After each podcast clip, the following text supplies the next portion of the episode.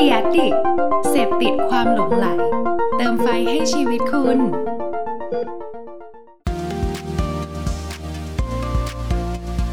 Addict Talk ชวนเพื่อนมาเล่า เมาส์มอยแบบเจาะลึก สนับสนุนโดย แคสคาว ศูนย์รวมทุกเรื่องราวของพอดแคสต์ สวัสดีครับ ขอต้อนรับเข้าสู่ Addict Talk นะครับ รายการไลฟ์ของ Addict นะฮะที่วันนี้ก็กลับมาอีกครั้งนะครับ กับซีรีส์ที่เราได้ร่วมมือกับทาง Cast Cow นะครับ กับการจัด Addict Talk ในซีรีส์ Exclusive Talk with Podcaster นั่นเองนะฮะที่เราเนี่ยจะเชิญชวนนะครับคนที่เป็นเจ้าของรายการ Podcast ต่างๆเนี่ยมาพูดคุยกันนะครับว่าเฮ้ยเบื้องลึกเบื้องหลังเขาเป็นยังไงนะฮะแล้วก็มีกระบวนการมีความท้าทาย มีมุมมองอะไรมาแชร์กันบ้างนะครับก็วันนี้เนี่ยเชื่อว่าหลาย ๆ คนเนี่ยตั้งหน้าตั้งตอตั้งตารอนะครับแขกรับเชิญของเราอย่างแน่นอนนะฮะก็คือรายการ Untitled Case นั่นเองนะครับ ก็ระหว่างรอเพื่อน ๆ สักแป๊บหนึ่งนะฮะผมก็ขอประชาสัมพันธ์นิดนึงละกันนะฮะพูดถึงแอดดิกละกันนะครับว่าจริง ๆ แล้วเนี่ย เวลาที่พูดถึง a d d i c t หลายคนน่าจะรู้จักกันในนาม Facebook Page นะฮะแต่ว่าผมต้องขอย้ำอีกทีว่าเราก็มีเว็บไซต์นะครับโดยที่เว็บไซต์ของเราเนี่ยก็จะมีเนื้อหาที่ถ้าสมมุติว่าเพื่อนๆเนี่ยอยากจะอัปเดตข่าวสารความรู้อะไรต่างๆนะฮะผมต้องบอกเลยว่าถ้าเพื่อนๆมาอ่านในเว็บไซต์เนี่ยมีโอกาสได้อ่านเนื้อหาก่อนที่จะลงใน Facebook หรือว่าช่องทางอื่นๆเนี่ย ประมาณแบบ 1 สัปดาห์เลยด้วยซ้ำนะครับ ดังนั้นถ้าใครยังไม่เคยเข้ามาอ่านในเว็บไซต์ของเรานะครับ at addictth.com นะครับก็เรียนเชิญกันเข้ามาได้นะฮะก็มีอีกหลายช่องทางด้วยนะครับ ก็ยังไงก็ไปติดตามมันดูได้นะครับ โอเคมาวันนี้ผมคิดว่าแขกรับเชิญของเรานะครับ น่าจะมันกันแน่นอนนะฮะแล้วก็เพื่อนๆคงมีคำถามมาพูดคุยกับแขกรับเชิญของเรานะครับงั้นเพื่อไม่ให้การเสียเวลานะครับ เราเรียนเชิญเขากันเลยดีกว่านะครับ สวัสดีครับ พี่ยศพิธาสวัสดีครับสวัสดีครับสวัสดีครับสวัสดีครับสวัสดีครับสวัสดีครับ มาแล้วนะฮะ ก็ไม่ต้องเกรงครับ สบายๆนะฮะวันนี้อ๋อไม่มีไม่มีทางแน่ผมเก่งแน่นอนพี่ผมบอกก่อนเลย ไม่ถึงเก่ตัวงแน่นอนตัวเกรงเอ้าแล้วอะไรเก่งอะอะไรวะส่งมาเลยเนี่ยส่งมาแน่นอนนะฮะครับวันนี้ โอเคงั้นเดี๋ยวผมขอให้ทางคุณยศคุณทันแนะนำตัวหน่อยดีกว่านะครับ ให้เพื่อนๆได้รู้จักกัน ครับ ชื่อทันครับทันยบัดิพุดมครับ ตอนนี้เป็นกรรมาธิการอยู่ที่ The Matter ครับ ก็เป็นโฮสต์คนหนึ่งของ u n t i t l e Case ครับครับ ผมชื่อยศมนพงศ์ครับ เป็นครีเอทีฟอยู่ที่ Salmon Lab ก็เป็น copywriter แหละ แล้วก็ทำ content ทำโฆษณาต่างๆ ของของ Salmon Lab ซึ่งจะเป็นแผนกกลางของ Salmon เนี่ยแหละ ก็จะ plug in กับแผนกต่างๆของ Salmon ซึ่งรวมทั้ง Salmon Podcast ด้วย แล้วก็เป็น host คู่กับรายการ u n t i t l e Case ของพี่ทันนี่แหละ แล้วก็ คือมันก็จะเป็นรายการหนึ่งในเครือ Salmon Podcast แล้วก็ฝากแนะนำตรงนี้ด้วยครับ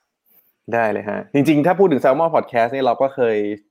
ชวนพี่โจบองโก้มาคุยกันแล้วเนาะใช่ก็น่าใช่เพื่อนๆหลายคนก็น่าจะรู้จักนะฮะแล้วก็ตอนตอนแรกๆก็มีพี่วิชัยนะครับจาก Salmon เหมือนกันที่มาพูดคุยกันนะฮะงั้นเดี๋ยวก่อนที่เราจะคุยเกี่ยวกับรายการของเราเนี่ย Untitled Case เนี่ยอยากจะถามเรื่องสองท่านนิดนึงว่าเฮ้ยอย่างอย่างพี่ทันเองก็เป็นแบบกองบรรณาธิการใช่ไหมอย่างครับอย่างของยศเองก็เป็นแบบ ครีเอทีฟอย่างเงี้ย ก่อนที่เราจะมาทำตำแหน่งอะไรพวกเนี้ย เคยทำอะไรกันมาก่อนบ้างนะฮะก่อนหน้านี้ยศก่อนไหมอืมของผมจะค่อนข้างสั้นหน่อยครับ คือ ผมอะจบเมื่อประมาณปีสองปีที่แล้ว แล้วก็มาเริ่มทำงานที่ Salmon Lab เลย แล้วก็เป็นที่ทำงานที่แรกก็คือนั่นแหละนั่นแหละ ก็ก็ก็ยังยังเป็นมือใหม่ในวงการอยู่เหมือนกันครับ อืมครับ ทางพี่ทันละฮะ จริงๆก็ก่อนทำ The Matter ก็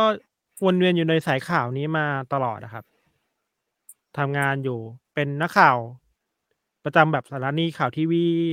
ออนไลน์มาบ้างอะไรครับ ก็วนเวียนมาเรื่อยๆ ก็มาลงที่ The Matter เมื่อสักสามปีที่แล้วฮะ อืม ก็คือสายนี้มาตลอดเลย ใช่ แต่ว่าตอนเรียนจบมาก็เคยลองลองทำงานสาย เป็นสายสื่อเหมือนกันนะครับแต่เป็นสายสื่อสาย commercial ประมาณนึงฮะเอเจนซี่อืมโฆษณาอะไรเงี้ยนิดหน่อยนิดหน่อยครับแต่ว่าคิดว่าพอลองแล้วก็ เอ้ยไม่น่าใช่ตัวเราอะไรเลยมาเบนมาสาย จ o ร์น a ลิสต์มากกว่าครับ อืมเท่จริงๆนะฮะแล้วอย่างเงี้ยแล้วคืออยากรู้ว่า เอ้ย อะอย่างอย่างของของยศเองก็เราก็เป็นสายครีเอทีฟเนาะอย่างพี่ทันก็เป็นสายทำสื่อทำทำคอนเทนต์ทำอะไรต่าง ๆ แล้วอยู่ดีๆทำไมเราถึงมาทำพอดแคสต์อะครับ มันเริ่มต้นได้ยังไงที่แบบเรามาเจอกัน แล้วมันกลายเป็นรายการนี้อะไรขึ้นมาได้ยังไง อยากให้เล่าจุดเริ่มต้นให้ฟังหน่อยได้ครับ คือจริง ๆ แล้วอะถ้าเราจะเล่าเรื่องของไทม์ไลน์ของ Untitled Case อะมันคือไทม์ไลน์เดียวกับ Salmon Podcast นะครับมันเกิดมาพร้อมกัน อืม ก็คือจุดเริ่มต้นก็คือพี่โจกับพี่วิชัยเนี่ยเขาก็คุยกันว่า Salmon Podcast เนี่ยในซีซั่นแรกหรือว่าในล็อตแรกของรายการเนี่ย มันจะมีรายการอะไรบ้าง แล้วก็จะมีรายการเล่าเรื่องลี้ลับ ซึ่งตอนนั้นยังไม่มีชื่อรายการ แล้วก็พี่วิชัยแกก็มาเสนอโปรเจกต์เนี่ยแหละครับแล้วก็ผมก็ตอนนั้นนะผมเสนอตัวไปว่า อยากเป็นคนเขียนบทอยากเป็นคนทำสคริปต์เพราะว่าตอนนั้นผมก็ยังแบบยังมือใหม่อยู่อะยังไม่มีประสบการณ์อะไรเลยแม้ในแง่ของการทำงานเองทั้งในแง่ของพิธีกรเองก็คือไม่มี ก็เลยเสนอตัวเป็น คนทำการบ้านให้คนทำสคริปต์ให้ แต่ปรากฏว่า อันนี้ผมก็พูดทุกครั้งเลยนะว่าพี่พี่วิชัยเขาไม่ค่อยฟังผมเลยพี่ คือเขาอะรู้ตัวอีกทีคือผมอะก็ต้องกลายมาเป็น host ของรายการเล่าเรื่องลี้ลับนี้แล้ว แล้วผมอะอืมก็อืมไปทำการบ้านต่อพี่ว่าเฮ้ยเราจะทำยังไงดีวะให้มันโปรเจกต์นี้มันเกิดขึ้นมาได้ด้วยอืมแล้วเกิดมาได้ด้วยดีด้วยนะเพราะว่าเราใช้ branding ของแซลมอนอยู่อะก็เลยอืมคิดว่าลองเขียนสคริปต์ดูไปหากันบ้านไปทำกันบ้านมาเขียนสคริปต์ดูแล้วก็ลองอัดดูปรากฏว่าพอฟังเองอะ มันไม่หนุกเลยเว้ยมันมันแบบว่ามันแห้งมันกร่อยมันจืดจืดอะก็เลยคิดว่าไม่ได้แล้วเรารับโปรเจกต์นี้มาแล้ว เราได้รับความรับผิดชอบนี้มาแล้วก็พยายามหาทางไปต่อครับ ก็เลย คิดว่าน่าจะต้องมีผู้พิธีกรคู่อีกคนหนึ่งก็คือคือคือพี่ทัน ก็ช้อยแรกที่ขึ้นมาในหัวก็คือเฮ้ยลองไปชวนพี่ทันมาจัดรายการด้วยกันดีกว่าเอซึ่องไม่ทำไมต้องเราด้วยวะเดี๋ยวเดี๋ยวค่อยอืมเดี๋ยวไม่ถึง scene พี่เดี๋ยวผมเล่าก่อนมี scene แล้ว ก็คือ เหมือนว่าพี่ทันนะครับเขาก็จะมีภาพจำในเรื่องของคนที่ชอบอะไรในเรื่องแปลกๆอะคือแม้แต่การทำคอนเทนต์ใน The MATTER เองอะเขาก็ชอบหยิบประเด็นแปลกๆหรือว่าสิ่งที่คนทั่วไปมักไม่ค่อยสนใจอย่างเช่นว่า เขาเคยทำคอนเทนต์ Data เรื่องหนึ่งเรื่องของ The Ghost Radio ซึ่งอืมเขาไปนั่งไล่ฟังตลอดเลยพี่ว่าพี่แจ็คเนี่ยเขาไปคุยกับอะไรกับแขกรับเชิญมาบ้างหรือว่าอืมคนที่โทรมาเล่ามันมีเรื่องอะไรบ้าง แบ่งกันเป็นช่องช่องช่องยังไงบ้างผมคิดว่าไอ้ความเนิร์ดแบบนี้มันน่าสนใจก็เลย ลองไปเสนอไปคุยกับพี่ธันดูว่าเอ้ยสนใจมาทำรายการด้วยกันไหมเล่าเรื่องลี้ลับพี่ธันก็ตอบกลับมาว่าเอ้ยเอาดิแล้วก็อ้าวเฮ้ยง่ายอย่างนี้เลยวะเออแล้วก็กลายมาเป็น Untitled Case อย่างทุกวันนี้ครับอืมอืมตอนนั้นก็ตอนนั้นก็ไม่ได้คิดว่ามันจะบานปลายขนาดนี้เหมือนกันนะครับเออใช่ใช้บานปลายมันถูกเหรอพี่ไม่คิดว่ามันจะมามาได้ไกลขนาดนี้เติบโตมันจะเติบโตขนาดอะนี้บานปลายมันดูแปลกๆว่ะอาจจะเพราะว่าตอนนั้น อย่างที่ยศบอกครับว่าตอนนั้นมันไทม์ไลน์ของ Salmon Podcast มัน มันไปคู่กับ u n t i t l e Case อะครับใช่ครับใช่นอกจากว่ามันเป็นรายการล็อตแรกด้วยครับอืมแล้วก็อืมถ้าเราพูดถึงคำว่า podcast เท่ากับ entertainment ในตอนนั้นน่ะอืมเราคิดว่าเราหลายคนเลยคิดว่ายังไม่เห็นภาพเท่าไหร่อะครับอืมอืมอืมอืมคือคือในวงการพอดแคสต์มันมีมันมีภาพจำของความเป็น self improvement ประมาณหนึ่งการพัฒนาตัวเอง how to ประมาณหนึ่งอะไรอย่างเงี้ยฮะเพราะฉะนั้นเวลาเรามองพอดแคสต์ในในภาพของสังคมไทยจะเป็นแบบเออแล้วรายการแนวแบบเนี้ยมันจะมีทิศทางยังไงได้บ้างอะ ซึ่งอืมจริงๆตัวเราเองกับยศเองก็ค่อนข้างยากเหมือนกันในตอนแรกเนอะโอ้โหคือไม่รู้ว่ามันจะไปทางไหนดีอะเพราะว่าโหมันมันใหม่มากเลยครับใช่ใช่ใช่อืใช่มอืมอืมนอกจากอันนี้เคสก่อนหน้านี้จะมีรายการผีๆแบบ YouTube นั่นอืมซึ่งเราก็ฟังอยู่แล้วก็ฟังอยู่หรือว่าถ้าคลาสสิกหน่อยจะเป็นแบบ The Ghost Shock The Shock ของพี่ป๋องพี่แจ็คอะไรเงี้ยครับคุณพุทธมุดพระห่มเออคืนวันพุธอืมอะไรเงี้ยอืมแต่ว่าอืมอืมเขาจะไปเวของเขาไปเลยอะแต่ว่าการเล่าเรื่องที่มันไม่ผีอะแล้วเล่าอยู่บนความจริงอะไรเงี้ยเราคิดว่า ในตอนนั้นนึกภาพยากเหมือนกันนะ ใช่ กว่าจะมาจับทางได้ก็ตอนอัดเดโมไปแล้วตอนหนึ่งหรือว่าอัดไปแล้วประมาณสี่ห้าตอนด้วยซ้ำเนาะโอ้โหถึงจะรู้ใช่ภาพว่าโอเคมาทางนี้แหละ น่าจะอืมถูกต้องแล้วอะไรอัดเงี้ย demo กันสามรอบมั้งครับพี่เพิร์ดก็คือแบบ อืม อัดจนกว่าจะอัดจนกว่าพี่โจกับพี่วิชัยจะรู้สึกว่าเออ ไปต่อได้อะไรเงี้ยฮะก็ก็เอออืม เรียกได้ว่าก็ไม่ได้ไม่ได้เริ่มต้นมาอย่างง่ายดายสักเท่าไหร่พี่ ยากเหมือนกัน อยากให้อธิบายแบบตอนอัด demo นิดนึงพอดีเหมือนแบบเดี๋ยวเพื่อนๆอาจจะงงกันว่าเอ๊ะมันมันคืออะไร demo อะไรเงี้ยฮะ ได้ได้ได้คือ จริง ๆ แล้วอะครับ demo แรกของ u n d e r t a l e Case อะเรายังไม่ได้กำหนดธีมกันด้วยซ้ำอะพี่ คือออืมถ้าใครฟัง u n d e r t a l e Case อะจุดเด่นอีกอย่างหนึ่งของของรายการ u n d e r t a l e Case มันคือเราจะกำหนดธีม ซึ่งอืมผมและพี่ทันเนี่ยก็จะเตรียมเรื่องมาคนละเรื่องซึ่งซึ่งมันอยู่ภายใต้ธีมเดียวกัน แต่ปรากฏว่า demo แรกของ u n d e r t a l e Case อะเรายังไม่ได้ invent นวัตกรรมนี้ขึ้นมาด้วยซ้ำอะพี่เรายังไม่รู้ด้วยซ้ำว่าเราจะเล่าอืมเรื่องยังไงให้มันสนุกแล้วก็คนคล้อยตามหรือว่ารู้สึกสนุกไปกับเราด้วยเราก็เลยไปเตรียมเรื่องกันมาแบบไม่ได้คุยกันก่อนเนาะแล้วก็ไปเตรียมกันมาสะเปะสะปะมาก แล้วพอพอมาชนกันปุ๊บเฮ้ยมันมันสนุกนะอืมแต่มันไม่เกี่ยวกันจนเกินไป มันสามารถมันไม่ใช่ตอนเดียว มันไม่ใช่ journey เดียวของคนฟังที่ฟังแล้วอิ่มในตอนเดียวอะครับ ก็ก็เลยอืมคิดว่าสิ่งที่แก้ก็คือต้องกำหนดธีมให้ชัด ก็ลองไปกำอืมกำหนดธีมกันมา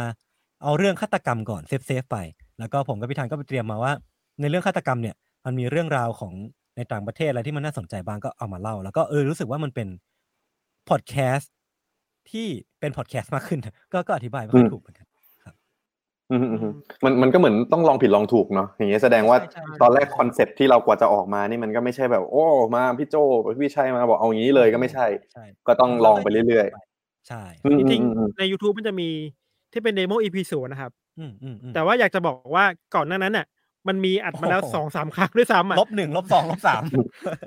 คือแบบอัดกันแบบอีเหละเขละขละมากเลยครับอะเช่นแบบ demo แบบ ประเภทที่ว่าเอามือถือมาอัดในห้องอะแล้วนั่งคุยสองคนน่ะเออใช่ใช่ใช่ไม่ได้มีพี่โจไม่มีใครมาช่วยดูเลยอะไรเลย เสียงก็แบบก้องก้องไปกันเรื่อยอะไรอย่างเงี้กันงงๆเลยอะแล้วก็ไม่ค่อยมี ไม่ค่อยมี pattern ของมันเท่าไหร่ครับอืมหมายถึอืงมว่าอย่างถ้าใครฟัง Untitled Case ในช่วงนี้ครับ จะเห็นว่า เอ้ย รายการนี้จะมี pattern ของมันประมาณหนึ่งเช่น เริ่มต้นด้วยแบบนี้นะกลางด้วยแบบนี้จบด้วยทฤษฎีอะไรบางอย่างครับ แต่ว่าตอนนั้นคือแทบจะไม่มีอะไรเลยด้วยซ้ำอะอืมอืมอืมทำทางไปเรื่อยเลยอะ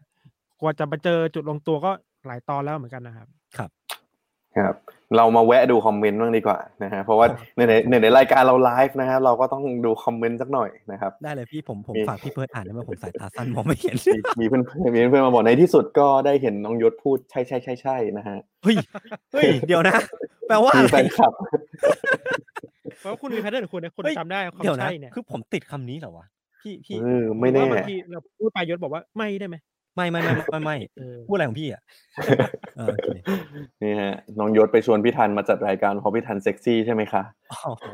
อย่าจิ้นพวกเราเลยครับอย่าที่เฮ้ยขอก่อนเลยเป็นไงล่ะพวกผมเข้ากันไม่ได้จริงๆครับพี่จริงๆก็เก่งทุกวันนะไม่ค่อยชอบหน้ากันเท่าไหร่หน้าที่การงานครับทำไม่ได้ให้การงานอะไรครับดีฮะ ผมว่าสนุกสนานนะครับ แน่นอนนะฮะก็เมื่อกี้เมื่อกี้เหมือนยศเล่ามาประมาณหนึ่งแล้วว่าอะ เหมือนพอเรากำหนดธีมในแต่ละตอนใช่ไหมเราก็ต้องไปทำกันบ้านเนาะว่าแบบอะอือฮึเราไปหาอันนี้พี่ทันไปหาอันนี้ อยากรู้ว่าซอสที่เราไปหามันมาจากไหนกันอะอืมพี่ทันของไอ้เรื่องพวกเนี้ยผมว่าถ้าจะ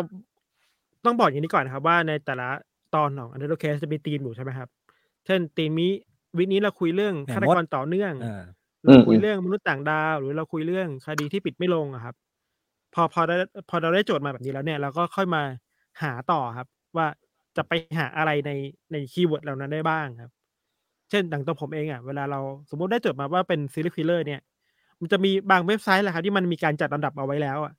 มันจะมีเช่น top 10 serial killer ที่แบบน่ากลัวที่สุดในประวัติศาสตร์อะไรเงี้ยแต่ว่ามันไม่ได้แปลว่าเราหาแค่นั้นมันจบอะครับ คือว่าด้วยด้วยความที่ด้วยความที่เว็บไซต์หลากหลายเว็บไซต์อะมันค่อนข้างจะ no name ประมาณนึงครับ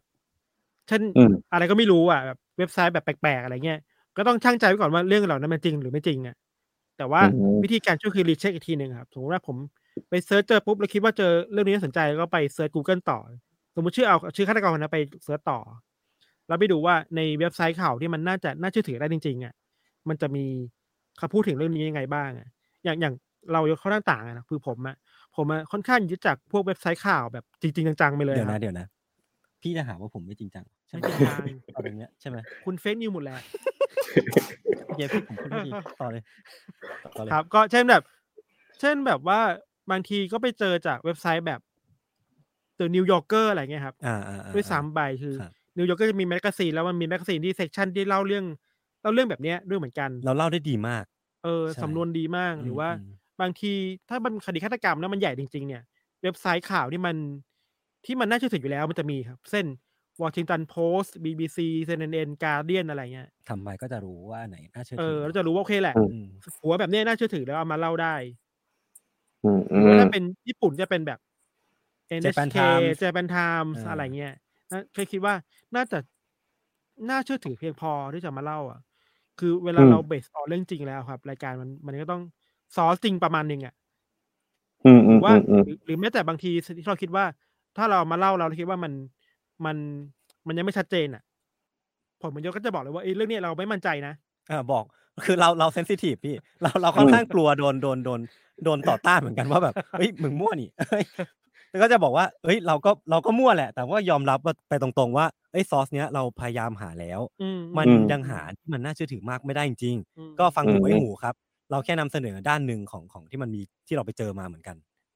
อืมอืม อืมอืมอืมอืมแล้วอย่างเงี้ยอะพอพอเราไปเจอข่าวไปเจอแบบอะมีมีข้อมูลอะไรต่างๆที่ที่เราคิดว่ามันน่าเชื่อถือละ next step เราเราทำยังไงต่อฮะกระบวนการคือเราเอามาเขียนสคริปต์ก่อนไหมหรือว่ายังไงกันมคือถ้าจริง ๆ แล้วของผมกับพี่ธันก็คงไม่ได้ต่างกันมากเนาะคือเวลาเราไปหาข้อมูลอะ ส่วนใหญ่เราจะไม่ค่อยดูแค่ซอสเดียวครับพี่เพิร์ดอย่างเช่นว่าอืมเราไปเจอเรื่องของ The New อืม Yorker ที่มันเล่าเรื่องไว้ไว้ได้สนุกมาก แต่ว่าบางทีอะเพื่อความชัวร์หรือว่าเพื่อความครบของ angle หรือว่าเพื่อความสนุกของของผู้ฟังอะเขาจะอยากรู้มุมในด้านอื่นๆที่ New Yorker ไม่ได้เขียนเอาไว้ เราก็เลยต้องไปเปิดสักประมาณห้าหกซอสครับ แล้วตอนส่วนตัวผมเองอะ ก็จะเปิดอย่างเช่น The New Yorker Washington Post หรือว่าพวกเนี้ยเปิดมาสักสี่ห้า tab แล้วก็นั่งไล่อ่านตั้งแต่ต้นจนจบเลย อ่านตั้งแต่ต้นจนจบแล้วก็พออ่านเสร็จปุ๊บก็มานั่ง analyze กันว่าเอ้ยมันมีจิ๊กซอว์ตรงนี้อยู่นะ เราเอามาเรียงไว้ตรงนี้ดีกว่า เรามาต่อเติมต่อเติม แล้วก็อืมอืมพออ่านเสร็จปุ๊บอะครับ มันต้องมีมี มี progress หรือว่ามีมี process ที่เรียกว่าการ analyze มาการการมาเรียงอืมเรื่องใหม่ ว่าจะเล่าเรื่องยังไงให้มันสนุกที่สุด เหมือนเรามีวัตถุดิบดีแล้วแหละเรามีแซลมอนชั้นชั้นเลิศแต่ว่าถ้าเราเอาไปเสิร์ฟผิดวิธีหรือว่าเราเล่าผิดขั้นตอนน่ะมันก็จะเสียอรรถรสไปโดยที่น่าเสียดาย ซึ่งถ้าสมมติเราเล่าไม่สนุกอะ เราก็จะไม่สามารถกลับมาเล่าเรื่องนี้ได้ซ้ำอีกรอบอะครับอืมเพราะว่าคนก็จะเคยฟังไปแล้วก็อืมอืมคิดว่าทุกๆ ตอนก็จะพยายามเล่าเรื่องให้ เรียงเรื่องมาแล้วแหละ อืมอืมให้สนุกที่สุดครับ อืมก็เหมือนต้องทำกันบ้านประมาณหนึ่งเนาะต้องคิดว่าเฮ้ยโอ้ใช่ฉันจะมาเล่าจะมาคุยกันยังไง ให้มันแบบว่าน่าฟังใช่น่าติดตามอะไรอย่างงี้ใช่ไหมครัฮะบผมอืมมีเพื่อนๆทักนะครับ ว่าข้างหลังผมยาวชุดขาวใครเฮ้ยเดี๋คะยวเดี๋ยวเดี๋ยวเดี๋ยวเดี๋ยวเดี๋ยวเดี๋ยวเฮ้ยเดี๋ยวเดี๋ยวอีกคนนึงเมื่อวานจะเป็นสีแดงเสื้อสีแดงฮะคนหนึ่งเฮ้ยพี่ทันคนละคนกันน้องเขาเรียกอะตอบเขาหน่อยแป๊บนึงแป๊บนึงอะไรวะเนี่ยเราไม่ได้เล่าเรื่องผี เราไม่ได้เล่าเรื่องผี เมื่อกี้พี่โจมาบอกนะครับ ว่าเนี่ยไลฟ์วันนี้น่ากลัวมากนะครับ เดี๋ยวยังไม่ได้เล่าเลยพี่เดี๋วยังไม่มีอะไรเลยเฮ้ยผมเสียงดังไปปะถ้าผมเสียงดังไปขอโทษนะครับได้ฮะขอโทษสบายๆนะครับ แล้วอะถ้าสมมุติว่าในมุมของเราเป็น host ของรายการ Untitled Case เนี่ยฮะอืมคิดว่าคนแบบไหนบ้างดีกว่า ที่เหมาะกับที่จะมาฟังรายการเราอะครับโอ้อืมเออ หรือเราหรือเราเคยทำ research ไหมว่าแบบเฮ้ยที่คนที่ฟังเราเนี่ยเขาเขาเป็นใครกันบ้างอะโหอืม เมื่อวันก่อนไปทำงานที่หนึ่งมาแล้วไปเจอน้องที่รู้จักกันนะครับ แล้วเขาก็คุยกันเขาบอกว่า จริง ๆ ไม่เคยฟังรายการนี้มาก่อน แค่ทำงานอยู่แล้วมีเพื่อนข้างๆโต๊ะแนะนำว่า เออ ฟังรายการนี้เราทำงานแล้วมันช่วยได้นะอืมอืมมันก็ไม่รู้ว่าช่วยได้ยังไงบ้างแล้วก็ตกใจเหมือนกัน ช่วยอะไรโดนฮะไล่ออกเลยไม่รู้เหมือนกัน เออว่าเอออาจจะช่วยแบบช่วยหายหายเหงาหายเบื่ออะไรกันได้ แต่คิดว่า เท่าที่ไปเจอมาหรือฟังคนอื่นเล่ามาหรือไปเจอคุยมาส่วนตัวครับก็คิดว่าจริงๆหลายคนก็เป็น ชาวมนุษย์ออฟฟิศคล้ายๆกันนี่แหละอืคมรับอืมอืมเนาะกลุ่มนี้กลุ่มน้องๆมหาลัยอืมกลุ่มวัยทำงานอืมอืมหรือว่าคนที่อยากหาอะไรก่อนนอนฟังแล้ว ไม่รู้จะฟังอะไรดี เพื่อให้มันหลับสบายอะอืมเอออันนี้ก็เป็นฟังก์ชันที่เราเพิ่งคนพบกันนะคือเออชอบมีคนมาบอกว่า ฟังรายการนี้แล้วรู้สึกว่าเออหลับหลับได้หลับสบายอะจริงเหรอนี่เรากลายเป็นเขาไม่หลอนเหรอแล้วแต่เมื่อไหร่วะนั่นดิพี่พี่เพิร์ดผมเกิดเออคำถามขึ้นเหมือนพี่เลย แต่มันมีคนที่บอกแบบนี้เราจริงๆนะเว้ยคือ ผมกับพี่ชันมั่นใจว่าเฮ้ยหืมกูปั้นสคริปต์มาอย่างดี น่ากลัวแน่นอน ถ้ามันมีคนมาเมนว่าหลับสบายมากเลยค่ะ ขอบคุณที่ช่วยกล่อมนอนนะคะอ้าวเดี๋ยวหรือนะว่าเสียงเราไม่เป็นเอใช่มาวะเดี๋ยวนะจริงคือมันก็เป็นเรื่องดีครับเรื่องชุบชูใจแต่ว่าก็ อืม เราเล่าเรื่องน่ากลัวไม่ใช่เหรออืมอืมของผมอืมผมอะพี่ ผมมองว่าตอนแรกอะเรานึกว่าในแง่ของการทำสื่อทำทำเอเอเจนซี่เองอะครับเราก็จะมี demographic ของของคนฟังอยู่ในหัวอยู่แล้วเนาะ ซึ่งเราก็คิดว่ามันจะ niche กว่านี้ เรานึกว่าจะมีแต่คนที่ชอบเรื่องลี้ลับ คนที่ติดตามการฆาตกรรม ถ้าปรากฏว่าวันก่อนครับ เพื่อนคนหนึ่งขายก๋วยเตี๋ยวหลอด เขาก็บอกว่าเฮ้ย กูไปเจอลูกค้าคนหนึ่งมา เขาฟังรายการ Untitled Case ด้วยอะเขาฟังรายการมึงด้วยอะ หรือว่ามีเพื่อนที่ออฟฟิศนี่แหละ มีน้องชายที่ฟัง หรือว่ามีพ่อพ่อแม่แม่ที่ฟัง มีญาติที่ฟัง คือ ผมก็รู้สึกว่า เอ้ยจริงๆแล้วอะ ไอ้เรื่องลี้ลับ มันก็ เป็นทาร์เก็ตมันก็เป็นเรื่องราวที่คนให้ความสนใจมากเหมือนกัน อืม มากกว่าที่คิดแล้วก็คิดว่าอาจจะมีมากกว่านี้แหละ เราก็ต้องไปควานหาเรื่อยๆเนาะอืมอืมอืมอืมผมว่าถ้าถ้าสมมติว่าเอาให้ดีเนี่ย คุณผู้ชมที่กำลังชมอยู่ตอนนี้นะฮะถ้าคุณเป็นครับคนฟังรายการ Untitled Case นะครับ คุณเป็นแฟนๆเนี่ย มาบอกกันหน่อยนะครับ ว่าทำไมคุณถึงมาฟังรายการนี้กันนะฮะเพราะว่า ดีครับจดีริงครับๆจริง ๆ พอพอพอเราคุยอย่างเงี้ยมันแปลว่า เฮ้ยมันมันค่อนข้างหลากหลายเนาะจนจนแบบเราเดาทางยากเหมือนกันแบบตอนแรกที่คิดว่าอย่างที่ยศบอกเลยว่าแบบเออเวลาเราทำการตลาดอะเราอาจจะแบบกำหนดกลุ่มเป้าหมายอะไรเงี้ยแต่พอออกมาจริงๆแล้วแบบเออเออมันมันมีหลากหลายกว่าที่เราคิดนะใช่ฮะเลยพี่ใช่เลยมีมีคนมายืนยันนะครับเพื่อนๆบอกว่าหลับสบายจริงค่ะฟังเพลินมากเห็นไหมเราไม่ได้เป็นทฤษฎีของตัวเองมีคนมายืนยันเฮ้ยเดี๋ยวนะ คนที่มาเม้นตอนเนี้ยผมว่ากลางกลางๆไลฟ์หรือว่าท้ายๆไลฟ์เขาน่าจะหายไปแล้วแหละเขาน่าจะหลับไปแล้วเราแซวมั่วซั่วเหมือนกันพี่ข อโทษนะครับเฮ้ยผมผมว่าชิวๆครับไลฟ์เราอย่างนี้ยแหละครับ มีมาทักทายครับสเมื่อวัสกี้ดีที่สพูดวัสในยดีศคุยครับคิดว่ามีเรื่องหนึงอืมน่าสนใจคือว่า หรือว่ารายการแบบนี้มันไม่สามารถวัดเรื่องเดโมกราฟิกได้แล้ววะก็ไม่แน่ใจอืมก็น่าคือเรื่องเรื่องเวลามันขึ้นชื่อว่าเป็นเรื่องลี้ลับ หรือเรื่องความสนุกหรือความความน่ากลัวอะไรครับอืมอืมอืม demographic อาจจะไม่สำคัญขนาดนั้นแล้วหรือเปล่านะเออจริงแต่ว่าสิ่งที่สำคัญมันคือการวิธีการเล่าหรือว่าเออ chemistry เออระหว่างเออผมกับพี่เป็นธันไปเองได้ซึ่ง ก็ต้อง explore ต้องต้องต้องลุยกันต่อไปเนาะมีมีมีเรื่องหนึ่งที่เพิ่งจริงๆก็เจ้าของเรื่องก็เคยมาบอกหลายครั้งหลายเดือนแล้วครับว่า แล้วเพิ่งมาบอกในกลุ่มเมื่อวานนี้มั้งว่า มีเขาเป็นคุณพ่อของคุณน้องคนหนึ่งวัยกี่ขวบนะอ่าวัยแบบปสี่อะไรปเงี้ยสี่ครับอะไรเงี้ยครับอืม คุณพ่อก็เปิดเปิดให้น้องฟังอะครับ แล้วน้องโอ้ชอบมากในตอนในตอนที่มันไม่มีเลือดตอนที่ไม่น่ากลัวเอมากอเออเช่น เออตอนสัตว์ประหลาดหรือตอน ตอนกระโหลกแบบน้อยไม่ น้อยใช่ใช่ตอนที่มันกำลังสนุกสนุกกำลังดีอะอือหือปรากฏว่าเฮ้ยมีน้องเด็กแบบประถมหรือวัยอนุบาลด้วยซ้ำอะอืมฟังอะแล้วเอาไปเล่าต่อที่โรงเรียนอะเออไปเล่าให้อืมเพื่อนๆฟังไปเล่าให้ครูฟัง ซึ่งมอะไรอย่างเงี้ยมันชุบชูใจเรามากเลยเนาะอืมเออนี่ก็เป็นอืมอืมอืมในซาวที่เราไม่เคย expect มาก่อนเลยว่าเฮ้ยเรื่องของเรามันไปไกลถึงน้องรุ่นนี้วัยนี้เออใช่ด้วยซ้ำอะครับใช่ใช่ๆอืมอืมอืมเออแต่อันนี้ผมไม่เคยคิดเหมือนกันว่าแบบจะไปไกลขนาดนั้น ใช่ใช่นะฮะเนี่ยตกใจมากตกใจมากไม่เคยคิดเหมือนกันครับ จริง ๆ อันนี้มาเดี๋ยวผมอ่านคอมเมนต์เพื่อนๆดีกว่าที่เมื่อกี้ถามไปนะครับ ว่าทำไมฟัง Untitled Case นะฮะมีเพื่อนๆบอกว่า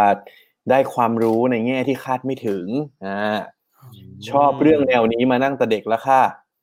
ส่วนตัวชอบคอนเทนต์แนวนี้มานานแล้วอ่าชอบเรื่องลี้ลับเรื่องฆาตกรรม ฟังแล้วเข้าใจ reference หนังซีรีส์หลายๆเรื่อง เอออ่าเฮ้ยก็ครับมีจุดประสงค์หลากหลายนะเอเอออ ซึ่งบางอันเราใช่คิดไม่ถึงนะอย่างการดูเป็น reference หนังเนี่ยก็ดีนะเนี่ยจริงเออเขาอาจจะสนใจเอาไปแบบไปทำเป็นไอเดียคิดงานนู่นนี่ได้ด้วยเนาะอืมอืมอืมอันนี้ดีมีคแบรับมาชื่นชมเลยครับณธนาชาติเนี่ยชอบเอาไอเดียเราไปเล่าไปทำโฆษณานะครับบอก จริงเหรอวันนี้ก็บอกเนี่ยผมได้ไอเดียมาทำโฆษณาแล้วจากรายการเราเนี่ยเหรอจากรายการเราคุณธนาพ่วงชาติกับเนี่ยนะนะครับพ่วงกับ อืมอืมอืมพี่เบนซ์นะฮะอ่าใช่ใช่ใช่นี่เราว่ามันสนุกกว่าเรื่องผีนะ มันน่าติดตามกว่า เพราะมันเป็นเรื่องจริง อืม มีแต่คนน่ากลัวครับ ไม่เชื่อดูใน Untitled Club อันนี้เออจคุริณงคุณเล่า confirm คุณเล่ากลุ่มนี้ให้หน่อยดีกว่านะฮะว่าเฮ้ยกลุ่ม Untitled Club เนี่ยคืออะไรนะครับๆโอ้โหคือถ้าผมนึกว่าจะเก็บแต่อันนี้ไว้ท้ายๆนะเนี่ยคือ ผมมีเรื่องราวเกี่ยวกับ Untitled Club เยอะมาก ซึ่งมันเป็นเรื่องราวที่น่าแปลกใจมากๆว่าไอ้กลุ่มคนที่ชื่นชอบรายการ Untitled Case อะทำไมทุกคนถึงเป็นคนตลกหมดเลยวะผมงงมากเลยเว้ยแบบทุกคนนึกว่าแบบ พอเปิดกลุ่มมาพี่โจบอกว่าเอ้ยเราจะมีกลุ่มแล้วนะชื่อว่า Untitled Club ผมก็นึกว่าวันๆน่ะเราจะแชร์กันแต่เรื่องเคสเคสฆาตกรรม หรือว่าเออ ทฤษฎีการสืบสวนอะไรบางอย่างอะปรากฏว่ามีแต่คนมาถามว่านามสกุลพี่ทันชื่ออะไรคะจีบชานมเหรอ ใช่ หรือว่าอะไรก็ไม่รู้มีแต่แบบปั่นๆอะซึ่งหรือซึ่งแบบ มันก็บันเทิงดีอะหรือแบบพิธีกรมีซิปอยู่ข้างหลังหรือเปล่าคะใช่เออใช่ใช่ใช่ตลกดีครับ จริงพี่ฮะเพิร์ทนี่ก็เข้าไปอยู่ commentคอมเมนต์นี่ก็เต็มเลยฮะ เรื่องซิปกับเรื่องนามสกุลของพี่ๆทั้งสองคนนะฮะมันไม่รู้มันเป็นอิชชูเนี่ยตอนไหนเหมือนกันนะหรือผมว่าผมมันชอบเข้าวันนี้ทางรายการผมชอบวันนี้อกหักเหตุผลเหตุผลที่ฟังเพราะอกหักค่ะทำฟังแล้วเนี่ยทำให้ move on ได้ดีกว่า life coach อีกค่ะจริงเหรอเฮ้ยรายการเราไปไกลขนาดนั้นแล้วนะฮะอยากรู้เลยครับ ยินดีครับ ขอบคุณมากครับ ที่ที่อย่างน้อยเห็นค่าของพวกเราเนี่ยเออแต่เป็นสาระคนเศร้า พอพอได้ feedback อย่างนี้ผมว่ามันแบบน่าสนใจเนาะแปลว่าแบบ มีมีคนฟังหลากหลาย ทั้งทั้งในแง่ของแบบกลุ่มคนเนาะอย่างที่คุยกันว่าแบบ อายุมากอายุน้อยเรื่องอะไรเนี่ยมันมันเดายากแล้ว แต่ว่าเฮ้ยจุดประสงค์ของการฟังของแต่ละคนก็แตกต่างกันด้วยอืมนะครับ อืมอืมอยากจะรู้ว่าคือมันมีบางสัปดาห์เนาะคือผมก็ติดตามของแคสคาวแหละที่เขาจะแบบเฮ้ยอัปเดตว่าแบบอันดับของรายการพอดแคสอะไรเงี้ยมันยังไง แล้วผมเคยเห็นว่า Untitled Case ขึ้นไปแบบโอ้ท็อป 10 คือตอนตอนนั้นเคยขึ้นไปถึงสูงสุดนี่เท่าไหร่นะฮะอันดับสี่ครับสี่ครับเออ คิดว่าอะไรเป็นจุดเปลี่ยนที่ทำให้แบบโอ้โหรายการเราแบบพุ่งทะยานไปถึงแบบอันดับสี่ขนาดนั้นนะอ่าในมุมเราในมุมเราทฤษฎีไหม มีทฤษฎี แต่ก่อนก่อนไปถึงทฤษฎีเนี่ย เดี๋ยวนะพี่โหเหมือนอยู่ในรายการเลยวะคือทฤษฎีเนี่ยครับ มันมันเริ่มต้นตั้งแต่ว่าผมคุยกับพี่โจพี่ทันเนี่ยแหละว่าเฮ้ยทำไมรายการเราถึงตอนแรกอะมันอันดับหกเจ็ดสิบเนาะพี่เพิร์ดก็ก็ดูจากที่พี่จัดอันดับ ก็หกเจ็ดสิบแล้วก็ไปไปมามันก็ห้าสิบสักพักมันสามสิบห้าสักพักมันยี่สิบต้นๆสักพักมันสิบกว่าสิบกว่าสิบสองสิบสามอะไรเงี้ยครับ แล้วก็พุ่งไปถึงห้าพุ่งไปถึงสี่ซึ่ง พอมานั่งดึกนึกดูแล้วจุดเปลี่ยนที่สำคัญมันคือ ลงทุนแมนอะพี่เพิร์ดอืมเออคือลงทุนแมนทำไมเคยทำ เกิดอะไรโพสต์ขึ้นใช่เคยทำเขาเคยทำโพสต์เกี่ยวกับพวกเราครับว่ารวมพอดแคสต์อะไรนะ กระตุ้นสมอง สมองนึกสมอง อืมเออแล้วก็ Untitled Case เป็นหนึ่งในนั้น ซึ่งตอนนั้นนะเราขำขันกับมันเว้ยพี่ ซึ่งเราอะไม่รู้ว่า Untitled Case มันไปกระตุ้นสมองคนได้ยังไงด้วยซ้ำอะคือมันเป็นรายการที่แบบ ดูดูไม่ค่อยมีสาระ ซึ่งตอนนั้นเราก็ขำขันกับมันพูดออก ออกรายการโบบะไป เออ แต่ปรากฏว่าพอกลับมานั่งดูอะ ย้อนกลับไปดู ปรากฏว่าเฮ้ยจุดจุดเปลี่ยนเนี้ยมันคือจุดเปลี่ยนที่สำคัญเหมือนกันเนาะเพราะว่าตอนนั้นอะอันดับใน Apple Podcast มันขึ้นไปถึงอันดับที่สี่จากจากอันดับห้าสิบหกสิบเนี่ย ก็คือก้าวกระโดดมากๆแล้วก็ Spotify ก็เช่นกันก็กระโดดเช่นกัน ก็เลยกลายเป็นว่าเออ น่าจะเป็นจุดเปลี่ยนอันนี้แหละ ที่ทำให้คนรู้จักรายการเรามากขึ้น บางคนก็ฟังต่อบางคนก็หนีไปแต่ว่า ก็ก็รู้จักมากขึ้นอยู่ดีอะพี่ก็คือเออเป็นเรื่องที่ดีก็ต้องขอบคุณ คุณลงทุนแมนด้วยครับอืมอืมอืมแต่อย่างเงี้ยตั้งแต่เราขึ้นไปอันดับต้นๆอะทุกวันนี้เราก็ยังแบบเฮ้ยอยู่ใกล้ๆแบบ top 10 หรือว่าแบบอันดับสิบกว่าๆตลอดเลยนะ อยากถามแบบอะพี่ยศพี่ธันว่าแบบ อย่างเงี้ยแสดงว่าเรามีวิธีหรือเรามีเคล็ดลับอะไรไหมที่ทำให้แบบเฮ้ยรายการพอดแคสต์เรามันแบบคนมาฟังเรื่อยๆ หรือว่าแบบคนฟังแล้วฟังอีกคนนิยมตลอดเวลาอย่างเงี้ยฮะเผื่ออันนี้อันนี้แบ่งปันแบบเพื่อนๆที่ทำพอดแคสต์กันบ้าง ครับเราเราคิดว่าพอมาเป็นพอดแคสต์แล้วมัน มันคือ storytelling เนอะอืมมันต้องมันต้องมีเรื่องราวในการเล่าครับ แล้วก็สิ่งที่จะทำให้ storytelling มันดีที่สุดอะคือ คนเล่าต้องอินก่อนนะครับอืมคือมันมันมันจะไม่เหมือนรายการวิทยุหรือรายการทั่วไปที่ เอ้ยเรามีมีโฆษกอ่ามีโฆษกเออหรือว่ามี MC มาอ่านสคริปต์ตามที่เราเล่าเรามันจบอะครับอืมอืมซึ่งซึ่งสำหรับเราไม่ใช่เราคิดว่า ด้วยการที่เราเลือกเลือกเรื่องมาเอง แล้วก็ รู้สึกว่าเรื่องนี้มันอินจริงๆนะ มันมันน่าสนใจจริงๆนะ แล้วอยากมาเล่าอะ มันทำให้เราทั้งสองคนรู้สึกแบบรู้สึกอิน แล้วก็อินวอลฟก็ไปกับเรื่องนั้นจริงๆอะครับอืมอืมแล้วก็อืมอีกอย่างหนึงคือว่า มันมันเล่าอย่างเดียวไม่ได้ครับอันนี้ อันนี้ก็อันนี้เราความพิสตัวยืนส่วนตัวนะคือว่าพอดแคสต์แบบนี้ โอเคแหละ มันมันมันละมันเอาเรื่องที่น่ากลัวมาขาย มันเอาเรื่องลึกลับมาขายใช่ป่ะครับเอาเรื่องมันปั่นมาขาย แต่คิดว่า แล้วต้องตั้งเป้าแล้ว แล้วคนดูคนฟังจะได้อะไรจากไอ ความลึกลับน่ากลัวฆาตกรต่อเนื่องคดีแบบนี้บ้างอะไรเงี้ยอืมเราเลยคุยยศคุยยศคุยพี่โจว่าเฮ้ยจริง ๆ แล้วรายการแบบเนี้ยมัน มันมันต้องทำให้คนดูเทคอะไรบางอย่างไปได้ครับอ่าอ่าอ่าครับอเช่ย่านงเช่นเออตอนท้ายๆรายการเนาะอืมเอออืมเราจะเราจะเราจะขมวดปมอะไรบางอย่างมาชวนคุยฮะอืมอืมเราบางอืมทีเราไม่กล้าสรุปเองหรอกเราเราคิดว่าแต่เราอะจะบอกว่าเอ้ยยศเราคิดว่าเรื่องนี้เราสนใจนะมันน่าคุยต่อว่ะเรื่องเนี้ยอืมอืม แล้วอืมเราอยากพาคนคนฟังไปถึงจุดไหนของประเด็นนี้อะอืมอืมอือืมมบางบางทีมันก็ซีเรียสแหละบางทีใช่เรื่องมันการศึกษาบ้างเรื่องสังคมกสัดงคทัมบบ้างความรุนแรงบ้างอืมอะไรเงี้ยเราคิดว่าในฐานะที่เป็นคนเล่าเรื่องแบบเนี้ยครับ มันมันไม่สามารถ เอาเรื่องมาเล่าเราจบไปแล้วก็เดินจากไปได้ง่ายๆอะครับ ใช่ใช่มันต้องรับผิดชอบกับสังคมประมาณหนึ่งว่าโอเค ฉันอยากเล่าเรื่องแบบนี้เพื่อให้สังคมมันดีกว่าดีได้นะ มันมีปัญหาแบบนี้เกิดขึ้นนะ มันมีฆาตกรต่อเนื่องเกิดขึ้นนะ มันมีเรื่องลึกลับเกิดขึ้นนะ แล้ว ถ้าเราไม่อยากมันมีอย่างนี้เกิดขึ้นเราควรจะแก้ไขมันได้ยังไงบ้างอะโอ้โหอืมลึกซึ้งนะฮะต้องมองพี่ใหม่เลยว่ะเมื่อก่อนมองไงวะไม่ค่อยดีโอเคไปต่อคือสำหรับผมว่าพี่เพิร์ดผมคิดว่าสาเหตุที่ Untitled Club มันบูม สาเหตุที่รายการ Untitled Case ดัง สาเหตุที่ต่างๆ นานามันมันเติบโตอะครับผมคิดว่ามันคือสาเหตุเดียวกันมันคือเรื่องของการสร้าง community คนที่ชอบเรื่องเดียวกัน คืออมเราเติบโตจาก community ครับคือ เราคาดหวังได้เลยว่าตอนที่เราปล่อยออกไปอะจะมีใครฟังจะมีใครมาเม้นเราเริ่มคุ้นหน้าคุ้นตาคนที่มาเม้นใน YouTube คนที่mention ถึงเราในทวิตเตอร์อืมซึ่งผมว่ากลุ่มคนเหล่านี้คือคนที่เติบโตมาด้วยกัน แล้วก็เราก็เหมือนเป็นหน้าที่เนาะหน้าที่ของเราก็คือคนที่ไปหาเรื่องมาเล่าให้เขาฟังแหละ แต่ว่าเราก็คือคนกลุ่มเดียวกัน เราเป็นเพียงแค่ content creator ให้พวกเขาอืมแล้วก็พวกเขาก็มีมีหน้าที่มีมีมี มีบุญญานุการต่อพวกเราในการติดตามฟังให้มันเติบโตไปเรื่อยๆแล้วกันเป็นผู้มีพระคุณของเราเออเป็นผู้มีพระคุณครับ ครับครับบุญญานุการเลยนะฮะเออเออโอ้ยนึกคำไม่ออกเนี่ยครับเออผมผมว่าเห็นด้วยเพราะว่าเนี่ยใน comment นะครับ ก็มีเพื่อนๆมาบอกว่าจริง ๆ แล้วว่าไอ้กลุ่มที่คนรั่วๆอย่างเราๆเนี่ยไปรวมกันอยู่ใน u n t i t l e Club นะครับ มันก็มาจากพิธีกรรั่วๆนี่แหละฮะรั่วมารั่วกลับไม่โกงนะครับแล้วผมผมผมว่าน่าสนใจก็คือ หลายคนเนี่ยอาจจะแบบว่าเฮ้ยทำ content ก็ทำทำไปเนาะแต่ว่าอย่างที่เมื่อกี้ยศแชร์ว่าแบบเออพอเราสร้าง community ได้ อย่างที่พี่ชันแชร์ว่าพอเราแบบใช้ใจในการทำจริง ๆ เราอินจริง ๆ เนี่ย มันก็สามารถเนี่ยบิวขึ้นมาค่อยๆ สนับสนุนซึ่งกันและกันทั้งทนคนทำคนฟังนะจนมันก็เติบโตขึ้นมาเรื่อยๆนะครับอะอยากจะรู้ในแง่ความท้าทายบางพี่ว่าทั้งสองท่านเนี่ยอะคือพอดแคสต์มันก็ไม่ใช่อะไรที่แบบว่าหุยทำแบบง่ายๆ แป๊บเดียวอะไรอย่างนี้เนาะ มันตั้งแต่ทำพอดแคสต์มาเนี่ยฮะห้าสิบตอนในยวันนี้ที่เพิ่งปล่อยไปล่าสุดเนี่ยมันมีความท้าทายอะไรเกิดขึ้นบ้างฮะมีไหมความท้าทายเหรอจริง ๆ ตอนนี้มันเหมือนว่ายังไม่ได้เจอทาง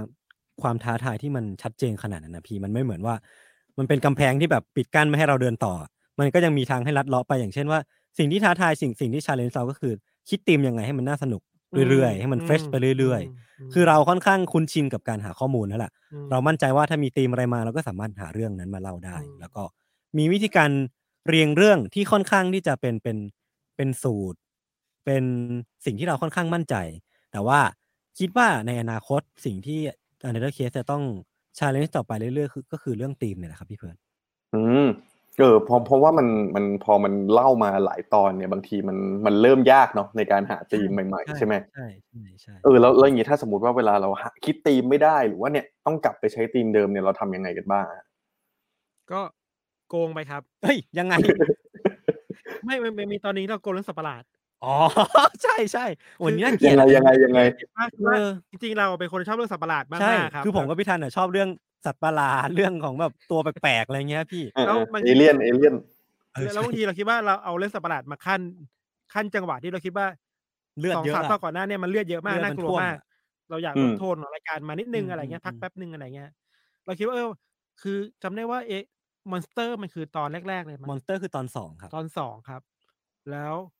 ตอนแล้วยี่สิบสองแล้วก็ยี่สิบสองกลับมาอีกทีหนึ่งใช่ แต่ตอนแรกเราตั้งชื่อว่ามอนสเตอ Monster ร์ แต่เราอยากอืมสัตว์ประหลาดกลับมาทำไงดีวะ เลยปรึกษาพี่โจอ๋อ เดี๋ยวตั้งชื่อใหม่ให้ Creature Creature ซึ่งเราไม่ทายกันเลย คือคือ แล้วเราก็มานั่งถกเถียงกันในรายการแบบปลอมๆอะพี่ว่ามีอะไรนะ Monster กับ Creature มัมันนต่างกันยัยังงไง จริงเออๆมันมันเหมือนกันแหละ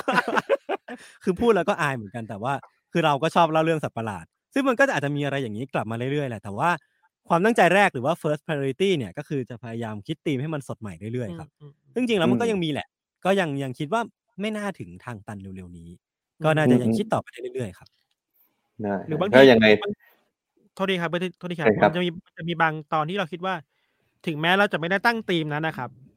แต่ว่ามันจะมีเรื่องบางเรื่องที่มันซ่อนอยู่ในธีมนั้น แล้วมันน่ามันน่าเอามาเป็นธีมใหญ่อะอืมอืมพูดเห็นภาพคือ มันแปลกมากเลยคือผมมายศอะเล่าไปเล่ามาเราคุยเรื่องการกินเนื้อคนเยอะมากเลยอะโดยโดยที่ไม่ตั้งใจเลยอะอย่างไม่ทราบสาเหตุ เออแบบคดีแบบ เบอร์เกอร์เนื้อคนบ้างเออโหการที่เป็นสตอนเต็กแรกเนื้อคนบ้างอะไรเงี้ยมันคดีจริง ๆอะไรเงี้ยครับเออเราคิดว่าเออ หรือว่าเรามีสักตีมหนึ่งไหมนะสัก EP หนึ่งไหมนะเราเอาเรื่องการเป็น Hannibal cannibal มามามาเล่าจริง ๆ อะไรเงี้ยมันก็น่าสนใจดี อย่างเช่น copycat ด้วยเนาะอืมเออ เรารู้สึกว่าฆาตกรรมเลียนแบบจากที่เราเล่าไปในตอนก่อนๆหน้านี้ยังสี่สิบห้าสิบ EP เนี่ยมันรู้สึกว่ามันมีคนเอาไปทำตามเยอะ ซึ่งอืมไอ้การทำตามเนี่ย เราก็สามารถ pick up ตรงนั้นมากลายเป็น concept เป็นธีมของของตอนตอนหนึ่งได้เหมือนกัน อืมอืมมันก็เลยไม่ได้ตันง่ายๆอย่างที่คิดนะครับ ไม่อืมอืมอืเรามเรื่องคำถามที่เพิร์ทถามเมื่อกี้ว่าแล้วความท้าทายคืออะไรอะอืมเลยคิดว่าความท้าทายเรื่องหนึ่งคือว่า เราเราจะเล่าเรื่องบางเรื่องที่คนรู้อยู่แล้วอะครับอ่าให้มันน่าสนใจได้ยังไงบ้างเออเออเอออืมอันนี้เราอืคิดมว่าอืมอืมโคตรโคตรยากเลยครับอืมยากมาก อันนี้สปอยได้ไหมนะมันจะมีบางตอนที่เราพูดถึง พูดถึงลัทธิในญี่ปุ่นอะไรเงี้ยาาโอมชิริเกียวอาครับทีหนึ่งซึ่งเวลาพูดชื่อนี้ไปคิดว่า คนที่โตมาในรุ่นรุ่นเราน่าจะรู้จักอยู่แล้วว่าโอเคลัทธินี้ทำอะไรมาบ้างอะไรเงี้ยแต่ว่าถ้าเราจะไปหาข้อมูลจริงๆอะเราจะไปหายังไงทำให้คนรู้จักที่มาจริงๆว่าถ้าทำไมลัทธินี้ถึงออกไป ไปรมแก๊สไปไปปล่อยแก๊สพิษให้คนในญี่ปุ่น อืมอะไรเงี้ย หรือว่ามันมีบางเคสที่เราเล่าถึงฆาตกรต่อเนื่องที่อยู่ในซีรีส์เรื่อง My Hunter อะครับ อืม ซึ่งเราคิดว่าคนที่ดู My Hunter น่าจะรู้จักอยู่แล้วแหละ แล้วโจทย์ของเราคือว่าแล้วเราจะทำยังไงให้ คนรู้จักจริง ๆ ว่า เอ้ย คนเนี้ยมันมีแรงจูงใจยังไง มันมีเหตุผลยังไง แล้วถูกจับได้ยังไงบ้างอะมันอยู่ที่อืมผมคิดว่ามันอยู่ที่การหาข้อมูลมาแบ็กอัพเรื่องราวให้อืมันมน่าดูแน่นหนามากขึ้นมากกว่า แล้วก็การอืมเรียงเรื่องพลิกเรื่องพลิกเรื่องบางทีบางทีเราไม่บอกด้วยซ้ำนะตอนแรกว่า เนี่ยเนี่ยเนี่ยคนนี้คือใครอะอืมอืมเพื่อเพื่อไปเฉลยตอนท้ายคนโอเค อยากฟังไปกับเราเรื่อยๆตอนจบได้ครับอืมอืมก็คือพอการทำคอนเทนต์เนี่ยมันก็ต้อง หาวิธีการเนาะทำยังไงให้มันแบบว่า เรื่องที่คนเขาอาจจะพูดกันอยู่แล้วทำยังไงให้มันน่าสนใจ มันดูเป็นแบบว่าในสไตล์เรานะฮะก็ก็เออเป็นเป็นอีกความท้าทายหนึ่งที่พอพอพี่พี่ทันเล่าก็เห็นภาพค่อนข้างชัดมากๆนะครับ จริงๆก็มีอีกอย่างหนึ่งฮะที่คิดว่าอยากจะรู้แล้วก็คือพอเวลาผมได้มีโอกาสคุยกับ podcaster หลายๆคนนะอันนี้ก็เป็นอีกหนึ่งความท้าทายนะครับ คือการหาสปอนเซอร์นะครับ หาลูกค้ามาสนับสนุนนะฮะตอนนี้ Untitled Case ครับ ผมเห็นว่ามีลูกค้าเข้ามาแล้วนะฮะตอนนี้เป็นยังไงบ้างครับฮอตฮิตไหมครับ มีลูกค้าติดต่อเข้ามาเยอะแยะเลยไหมฮะหรือหรืออยากจะถามตอนนั้นหน่อยว่าแบบเออลูกค้าเนี่ยอย่างลูกค้า True Move เขาติดต่อมายังไงบ้างอะฮะ เราเราจริงๆแล้วอืมไอยพี่เพิร์ดพูดต่อกันเลยก็ได้ครับเนี่ยประมาณนี้แหละฮะคืออยากรู้ว่าแบบเบื้องหลังของแบบเวลาลูกค้าติดต่อมานี่เป็นยังไงกันได้ได้ก็คือจริง ๆ แล้วอะปกติผมกับพี่ทันอะ ก็จะรับหน้าที่เป็น content creator แบบเต็มตัวเลยอะ คือจะไม่ได้อืมมาโฟกัสเรื่องของการหาลูกค้าเรื่องของนู่นนี่ซึ่งเรามีทีมงานที่ดีอยู่แล้วก็คือทางพี่โจแล้วก็ทางทีมงาน s ซ m มอนพอดแคสต์ซึ่งเขาก็จะรับหน้าที่ในการหาสปอนเซอร์หรือว่าจัดตารางให้พวกเราอะไรก็ว่าไป ซึ่งวันหนึ่งครับจู่ๆพี่โจก็เดินมาบอกพวกเราว่า เอ้ย พวกมึงไอ้ยพวกคุณแล้วกันให้ให้เกียรติเครดิตเขาหน่อยพวกคุณเรากำลังจะมีสปอนเซอร์เข้าแล้วนะ แต่ผมยังไม่บอกหรอกว่าอะไร คือเอ้ยเออออะไรอะก็บอกก็บอกมาใช่ไหมไม่สพี่ ปอยด้วย เออแล้วคือแบบพวกผมก็คาดคันไว้ว่าคือเจ้าไหนเจ้าไหน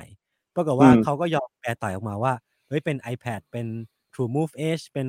iPad รุ่นหนึ่งซึ่งเป็น iPad ที่เพิ่งออกมา อืม แล้วก็มานั่งคิดกันว่าเฮ้ยถ้าเราได้ product มาแล้วเราได้โจทย์มาแล้วอะในแง่ของการทำโฆษณาเองหรือว่าอะไรต่างๆนานาเองอะมันสามารถมี วิธีไหนได้บ้างที่ทำให้มันไม่เป็นแค่การพูดสปอตอะพี่เพิร์ดอืมอืมอืมอืมก็เลยกลายเป็นว่า iPad ตัวเนี้ย เรากลับไปดูที่ core idea ของมันว่ามันทำอะไรได้บ้าง ซึ่งมันทำได้เยอะ และไอ้ความเยอะของมันนั่นแหละคือจุดแข็งเป็น key strength ของมัน ซึ่งพี่โจก็เลยคิดว่าไอ้จุดเนี้ยเป็นหน้าที่เป็นสิ่งที่น่า pick up ก็เลยเอาไปกลายเป็นว่าเอา iPad เนี่ยเป็นตัวกลาง แล้วดูว่ามันทำอะไรได้บ้าง อัดเสียงได้ตัดต่อได้วาดรูปได้ ก็เลยกลายเป็นว่ามันเป็นองค์ประกอบที่เพียงพอที่จะสร้าง u n d e r c a s e ขึ้นมาตอนหนึ่ง ก็เลยกลายเป็นว่า u n d e r c a s e episode ที่ 44 ซึ่งเป็นทีม Copycat เนี่ย เป็นทีมที่เป็นตอนที่เราโอ้ยโหพี่เปิดมานี่นี้คือผมเน็ตไอดอลผมไปต่อไม่เป็นเลยเป็นเป็นตอนที่เราใช้ เราใช้ product ของลูกค้าในการผลิตชิ้นงานขึ้นมาเลย ซึ่งมันอืมมันเป็นสิ่งที่แสดงให้เห็นถึงศักยภาพของ product ชิ้นหนึ่งได้ ได้ดีที่สุดเท่าที่เราจะทำได้แล้วล่ะครับ เพราะว่าเราเราสร้างชิ้นงานขึ้นมาได้ให้คุณเห็นเลย อืมเพราะว่าผมผมเห็นอย่างบางรายการเขาก็อะ มาเล่าให้ฟังนะว่ามันดีงามยังไง แต่ผมเห็นในหูของ u n t i t l e Case นี่คือ ทั้งอัดเสียงทั้งภาพประกอบทั้งอะไรต่างๆ ก็ใช้ product ลูกค้าหมดเลยนะครับก็อืมผมผมว่ามันมันก็เป็นไอเดียที่แบบว่าเออเป็นเป็น case study ให้อีกหลายๆรายการนี่เหมือนกันนะว่าแบบเวลาถ้าสมมุติว่ามีลูกค้าที่มาสนับสนุนเนี่ยมันสามารถทำอะไรได้อืมนะฮะอันนี้ก็ต้องอืมให้อืเครดิตพี่โจแล้วก็ทางทีมลูกค้าเลยครับว่าที่ที่จะกล้าเล่นกันไปกับพวกเราเนาะ แล้วอะถ้าเป็นในส่วนตัวในฐานะ host เอง คิดว่ารายการที่เราจัดเนี่ย ลูกค้าแบบไหนที่น่าจะมาเป็นสปอนเซอร์ได้บ้างอะนั่นสิครับอ้าวเฮ้ยเฮ้ยไม่ได้ดิอ๋อมีมีมีมีคือ นี่คือขายของเนาะขายของขายของได้เลยพี่คิดคิดว่าอะถ้าสมมติว่าแบบวันนี้มีลูกค้ามีแบรนด์ดูอยู่อย่างเงี้ยทำไมเขาแบบแบรนด์แบบไหนหรือว่าแบบเหตุผลอะไรเขาควรจะมาสปอนเซอร์เราอะเราเราเราคิดว่าในฐานะคนที่ก็อยู่ในวงการสื่ออะ เวลาเราฟังฟังเราฟังพอดแคสต์อะมันมันเชื่อมโยงกับ product อะไรหลายอย่างมากเลยครับอืมอืมไม่ใช่แค่ iPad แบบที่ยศบอกอะบางที เราเรากินขนมไปอะเราฟังพอดแคสต์ไปด้วยก็ได้อะอืมเลยคิดว่าเออว่ะการการ advertising แบบเนี้ยมันก็ไปได้กับพอดแคสต์นะครับอืมอืมอืมหรือแม้แต่ตัวคอนเทนต์กลับมาที่คอนเทนต์เองจริงๆอะเรื่องเล่าแบบเนี้ยมันมันไปด้วยกันกับหนังภาพยนตร์ อะไรหลายอย่างก็มีบ้างครับ เคยเคย เคยดู น่าจะเป็นช่องแนวแนว Untitled Case ของฝรั่งอะครับ คือรายการอืมทำนองเนี้ยเล่าเรื่องฆาตกรต่อเนื่องเป็น true crime advert เขาเยอะมากเลยนะครับเพิร์ดเช่นอืมอืมอืมบางทีมันจะมีหนังหนังสยองขวัญเรื่องหนึ่งมา เขาก็บอกเนี่ย ฉันมีเคสเนี่ย ไปหาข้อมูลมาให้หน่อย แล้วเล่าในแบบของคุณเลยนะอื มมันมันก็ไปด้วยกันได้เหมือนกันนะครับอืมคือนอกจากแค่ของกินที่มันตามพฤติกรรมคนฟังเนาะมันจะไปได้กับคอนเทนต์ได้ด้วยเหมือนกันนะอืมอืมนี่เออมันก็น่าสนใจดีคือ เวลาเราพูดถึงโฆษณาในพอดแคสต์มัน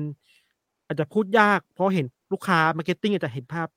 ยากเหมือนกันเนาะอืมใช่เพราะมันช่ใหม่มากอืมๆอะไรใช่เงี้ยเป็นอีกตลาดหนึ่งอะครับ อืมจริงแต่แล้วว่าแล้วผมรู้สึกว่าจริงๆถ้าสมมติถ้าสมมุติแบบลูกค้าจะมาสนับสนุนรายการอะไรสักรายการหนึ่งอะเขาต้องฟังจริง ๆ ด้วยนะ ใช่ใช่ใช่ใช่ใช่ไหมเหมือนใช่เขาไหมต้องรู้จักรายการเราก่อน แล้วก็รู้จัก demographic ของเราก่อนเหมือนกันนะครับ อืม แล้วก็อืมอืมจริง ๆ อีกอีกอีกอย่างหนึ่งที่อยากพูดถึงก็คือ จริงๆ product อะไรก็เข้ารายการเราได้เหมือนกันเนาะหรือว่าเข้ารายการของ Salmon Podcast ได้เหมือนกัน เพราะว่าเราใช้ DNA เดียวกัน DNA ของ s ซ l m o n คือมันสดอร่อย ซึ่งมันก็ apply ไปทั้ง Salmon House Salmon Podcast Salmon Lab ก็คือ product อะไรก็ได้ ไม่ว่าอะไรก็ตาม ซึ่งเราก็มีมั่นใจอะว่าเรามีวิธีการเล่าเรื่องที่ ทำให้คนรู้สึกสนใจ product คุณได้แน่นอนอืมอันนี้ก็คือพูดแบบขายๆเลยเนาะแต่ว่าเราก็มั่นใจจริงๆว่าเราทำได้เนาะแต่ว่าอีกปรากฏการณ์หนึ่งของการสปอนเซอร์เข้าอะพี่เพิร์ดมันน่าสนใจมากๆที่ว่า มันเป็นเรื่องเดียวกับ community เลยอะอืมพอเราทำโฆษณากลายเป็นว่า community เราก็หลงรักสปอนเซอร์ไปด้วย มันมีคนมาคอมเมนต์บอกว่า ฟังสปอตแล้วอยากออกไปที่เซเว่นแล้วก็ไปซื้อซิมทรูมูฟเอชมาเลยเฮ้ยเดี๋ยวเดี๋ยวเดี๋ยวจริงเดี๋ยวจังจริงจังจริงจังถึงถึงจะรู้ว่าถึงจะรู้ว่าแบบเขียนเขียนแบบ ไม่ได้ตั้งไม่ได้ จริงใจมากแต่ว่าผมชอบผมรู้สึกว่า เอ้ยผมผมชอบอะไรประมาณเนี้ยแล้วก็มันมีคนที่คอมเมนต์อย่างนี้มาเยอะเหมือนกันนะครับ ก็อ๋อรู้สึกว่ามันก็เป็นปรากฏการณ์ที่แปลกใหม่แล้วก็รู้สึกว่าเราดีใจที่ว่าไม่ว่าเราจะเติบโตไปทางไหน มีสปอนเซอร์อะไรเข้าก็จะพร้อมมีคนยินดีไปกับเราด้วย อืมเราคิดว่ามันน่าสนใจอีกอย่างคือว่าเวลาพูดถึงโฆษณาครับหลายคนเราบอกว่าเฮ้ยเวลารายการเข้าอะเฮ้ยโฆษณาเนียนๆไม่ชอบเลยอืมอืมอะไรเงี้ยเออเวลาเวลาพูดถึงสื่อที่รับโฆษณามาบางคนจะบอกว่า เฮ้ย คุณยังไงหรือเปล่าเนกอะป่ะครับคือน่าจะเข้าใจเนอะแบบ อืมอืมอืมแบบว่าเฮ้ยทำไมแฝงโฆษณาปะเนี่ยอะไรเงี้ยเออแต่วิธีการ approach ในการเล่าโฆษณาแบบ Untitled Case แบบที่เราทำอะแบบที่แซมมอนทำมันคือ ขายก็ขายอะบอกอืมตรงๆแล้วเราอืมขายอืมนะแล้วเราอยากอืให้คนฟังหรือคนที่เป็นแฟนคลับเราฟังมันใช้มันยังไงได้บ้างอะไรเงี้ยอืมมันคิดว่าเออว่ะมันก็เป็นภาพลักษณ์ใหม่ที่น่าสนใจดีเหมือนกันนะครับฮะคือ community community เองก็พร้อมรับ พร้อมรับโฆษณาที่เข้ามาในรายการด้วยเหมือนกัน อืมอืมอืมอืมอืมไหนๆพี่ธันพูดถึงโฆษณาแล้วฮะ คือด้วยความที่วันนี้เรียนเชิญทั้งสองท่านมาสื่อที่เป็นแบบเกี่ยวกับโฆษณาเนาะก็ให้กันบ้านทั้งสองท่านไปนะฮะว่าขอให้เลือกโฆษณาที่แบบว่าเฮ้ยชื่นชอบเป็นพิเศษมาพูดคุยกันสักหน่อยนะครับคนละตัวกันนะลองดูกันหน่อยฮะว่ามีผลงานอะไรมาบ้างครับเห็นพี่ทันเอาพี่ทันเพิ่งเตรียมเตรียมเมื่อกี้เลยปะใช่ปะก่อนเข้ารายการเฮ้ยผมทำการบ้านมาเดเดี๋ยวคุณอย่ามาดิสเครดิตรายการแบบนี้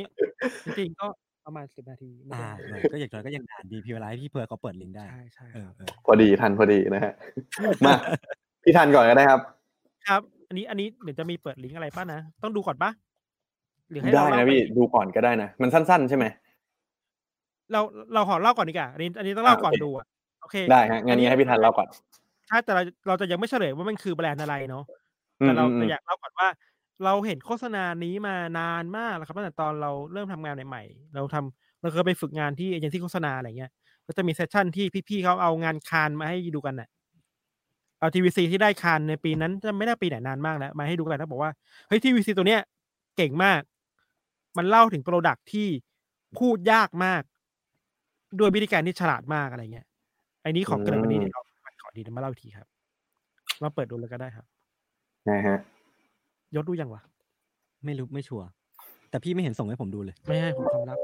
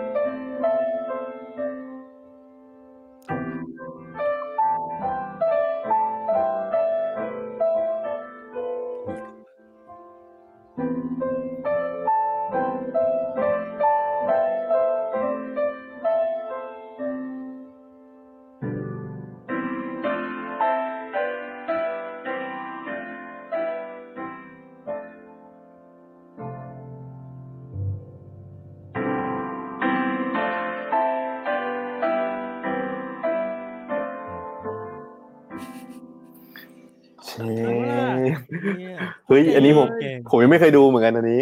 เจ๋งมากเก่งมันคือเออมันโคตรเจ๋งโปรดักชื่อแบรนด์ชื่อสกามิคอนดอมอ่าเก่งๆเป็นถุงเก่ๆยางที่เขาขายเรื่องความบางของถุงยางอืมว่าอืม0.02มิลลิเมตรอะไรเงี้ยประมาณเนี้ยอืมเราคิดว่าโหถ้าเราเข้าเราเข้าใจเลยว่าจะมาลูกค้าไปบีฟเอเจนซี่อะอืมบีฟว่าเอ้ยอืมเราอยากขายจุดเด่นนี่แหละว่าความอืมบางแค่นี้นะจะขายคุณจะขายได้ยังไงบ้างอะเฮ้ยที่มันเก่งขนาดไหนแล้วมันสามารถทำเป็นหนังในขนาดเก่เนี้งยเก่งแล้วเอาเรื่องอืมของการวิ่งเข้าหากันว่าแบบเอ้ย ความรักมันต้องการ อืมถึงแม้จะใกล้ใกล้ชิดกันจริงอะแต่ว่ามันก็ต้องการระยะนิดนึงนะอ่เออระยะห่างอะไรเงี้ยแบบเออโอ้เก่งโหตอนเราดูแบบ เชี่ยเออเออขนลุกอยากทำได้ แล้วก็แล้วตอนนี้พี่ก็เลยมุ่งหน้าไปทางสายครีเอทีฟแล้วก็ยกเลิกเลยเพราะทำไม่ได้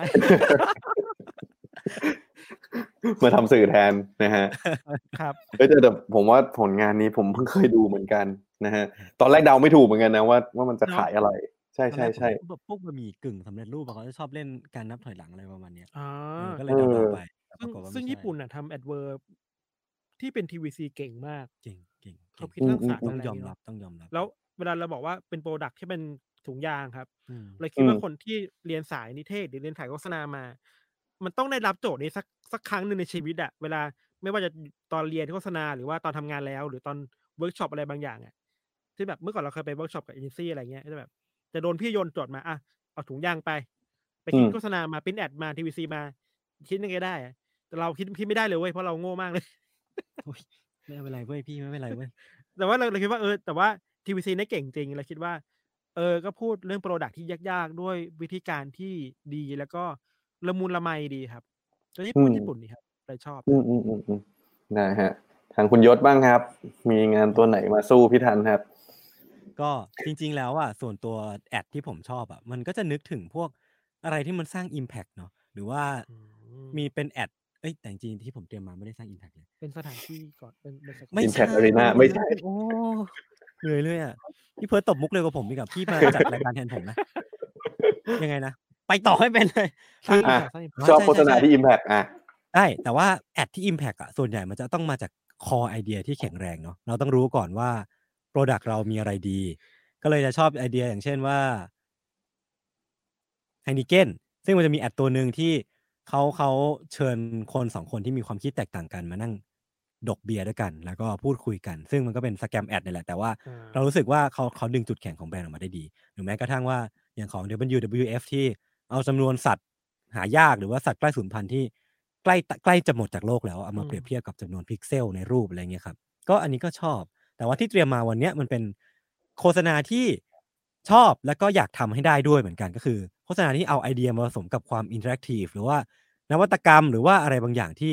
ในไทยยังไม่ค่อยมีคนที่ push push limit ตัวเองในแง่ของอินโนเวชันไปถึงขั้นนี้ ก็เตรียมมาประมาณนี้ครับ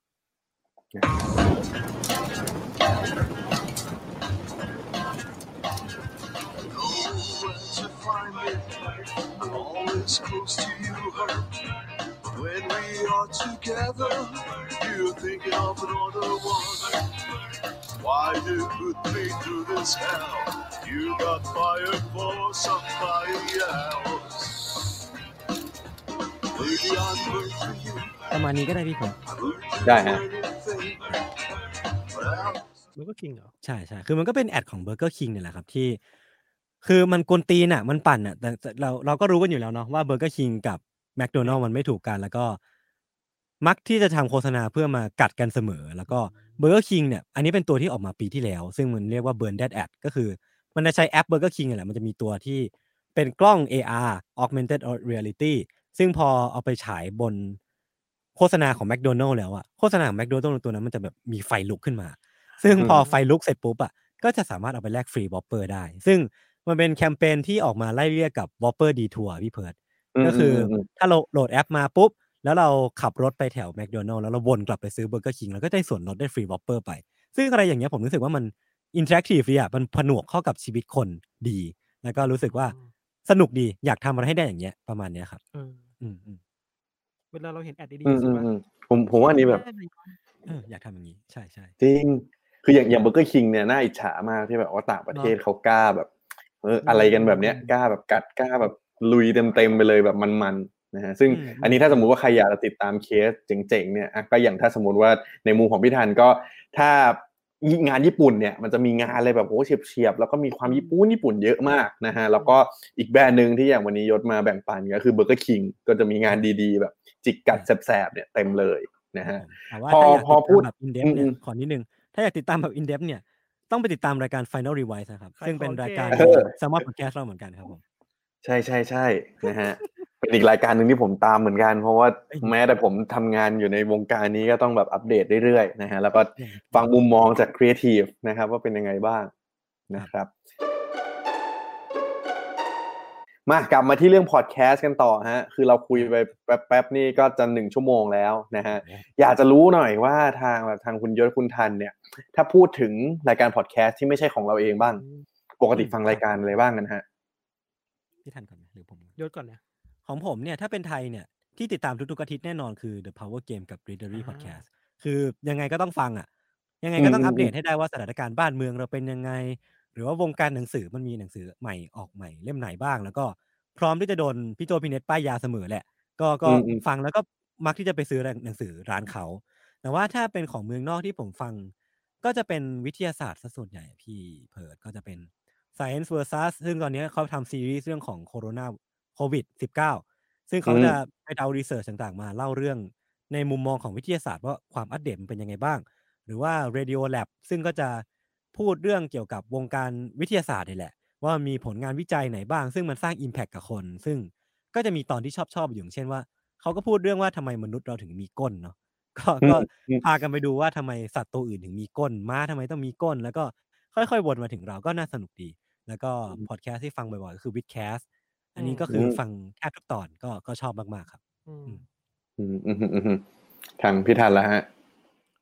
ช่วงนี้เพิ่งฟังอันนี้ไปครับ ของ Echo ครับ อ่า อืมเพิ่งมาเลยเนาะกดปะเออของที่พี่พี่แหแหม่ม่มมใช่ไหมเออผมก็ฟัง สนุกดีครับ พี่แหม่มเล่าลื่นไหลดีแล้วก็แบบมีความเป็นผู้ใหญ่ที่เข้าใจเด็กประมาณหนึอืงมอะไรอืมเงี้ยอืมอืมก็สนุกดีครับอืมพวกของฝรั่งเนี่ยอ๋อมีโทษนะ ลืมชื่อลืมชื่อเขาแอบจดโพยผมผมบอกเลยเขาแอบจดโพยดูเปิดผมคอมอยู่สิดูผผมมเห็นไม่ผมเห็นโพยแสงแล้ว เปิดคอมแน่นอนพี่ทันเฮ้ยพี่สายตาว่องไวอีกอันหนึงอันหนึงชื่อว่า Reset ครับ R E อ่า S E T ของฮะ Vox ป่ะใช่ปะของ Vox แล้วก็จริงๆ มันชื่อเต็มคือ Reset by Recode ของ Vox ครับอืมอืมอันนี้ไม่เป็นพอดแคสต์ที่พูดถึงเรื่องเทคโนโลยีที่จะส่งผลกระทบต่อชีวิตเราในแต่ละวันนะครับอืมอืมอืมอืมสนุกดีครับ แล้วก็แต่ละแต่ละครั้งแต่ละเทปก็จะเอาประเด็นที่น่าสนใจมาคุย อย่างล่าสุดเนี่ยเพิ่งฟังไปเมื่อเช้านี่เองเขาพูดเรื่อง t ิ k t o k ในคุกในอเมริกา ว่าคนในคุกที่อเมริกาเอา t ิ k t o k มา มาเล่าเรื่องชีวิตในคุกยังไงได้บ้างอะอืมหรือว่าบางตอนก็พูดถึงเรื่อง AI ในอเมริกาที่มันสามารถสามารถเขียนเขียนหนังสือแทนคนได้แล้วอะครับ หรือบางทีก็ครูในโรงเรียนในอเมริกาก็เอา AI เนี่ยมาตรวจข้อสอบเด็กได้แล้วอะ ก็สนุกดีครับ เป็นเกี่ยวกับเทคที่เกี่ยวกับช่วงชีวิตประจำวัน อีกอันหนึงที่ฟังภาษาอังกฤษอยู่บ่อยๆ ชื่อว่า conspiracy theory ครับโอ้โหอืมชื่อตามนี้เลยครับ เป็นของ podcast network ครับอืมอันเนี้ยอืมชอบมาก น่าจะเป็นชอบมากที่สุดแล้ว เพราะว่าเขา production ดีมากครับ คือ ลงเสียงดี sound ดี production ดี แล้วก็ระหว่างเล่าเนี่ยก็แบบก็จะไม่มีพวก jump scare แต่แบบสายซาวบิวไปเนี่ยครับ จริงๆนี่ก็เป็นคลังของผมเวลาเราหา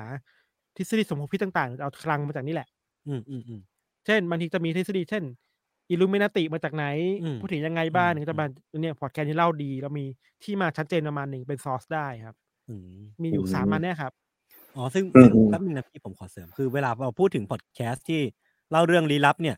มันก็จะมีอันนี้แหละ conspiracy theory อืม skeptoid podcast อืมซึ่งก็จะเป็นอืมพอดแคสต์ที่ดังเหมือนกัน แล้วก็เล่าเรื่องลึกลับได้อย่างลึกซึ้งว่าแบบเขาไปขุดคุ้ย ไปสัมภาษณ์ topic ไปสัมภาษณ์ subject ที่เกี่ยวกับเรื่องราวนี้จริง ๆ ก็คือ ขุดไปลึกกว่าเราเยอะมาก แล้วก็อืมเป็น case study ที่ดีที่ถ้าสมมติว่าในอนาคตมันจะไป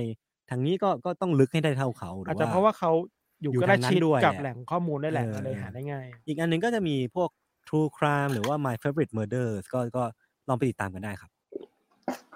ได้ผมว่าจริง ๆ แฟนๆเนี่ยน่าจะแบบน่าจะรู้จักรายการพวกนี้มาเหมือนกันเนาะเพราะว่าอืมอืมถ้าสมมติว่าสนใจอะไรพวกนี้จริงๆอะมันมันก็ที่ของต่างประเทศมันก็มีอยู่หลายรายการที่ค่อนข้างนิยมนะตามที่เราเล่ามาครับก็เป็นช่วงท้ายๆแล้วนะฮะถ้าสมมติว่าเพื่อนๆมีคอมเมนต์มีอะไรอยากจะสอบถามพี่ยศพี่ทันนะครับว่าพูดคุยกันเข้ามาได้นะฮะ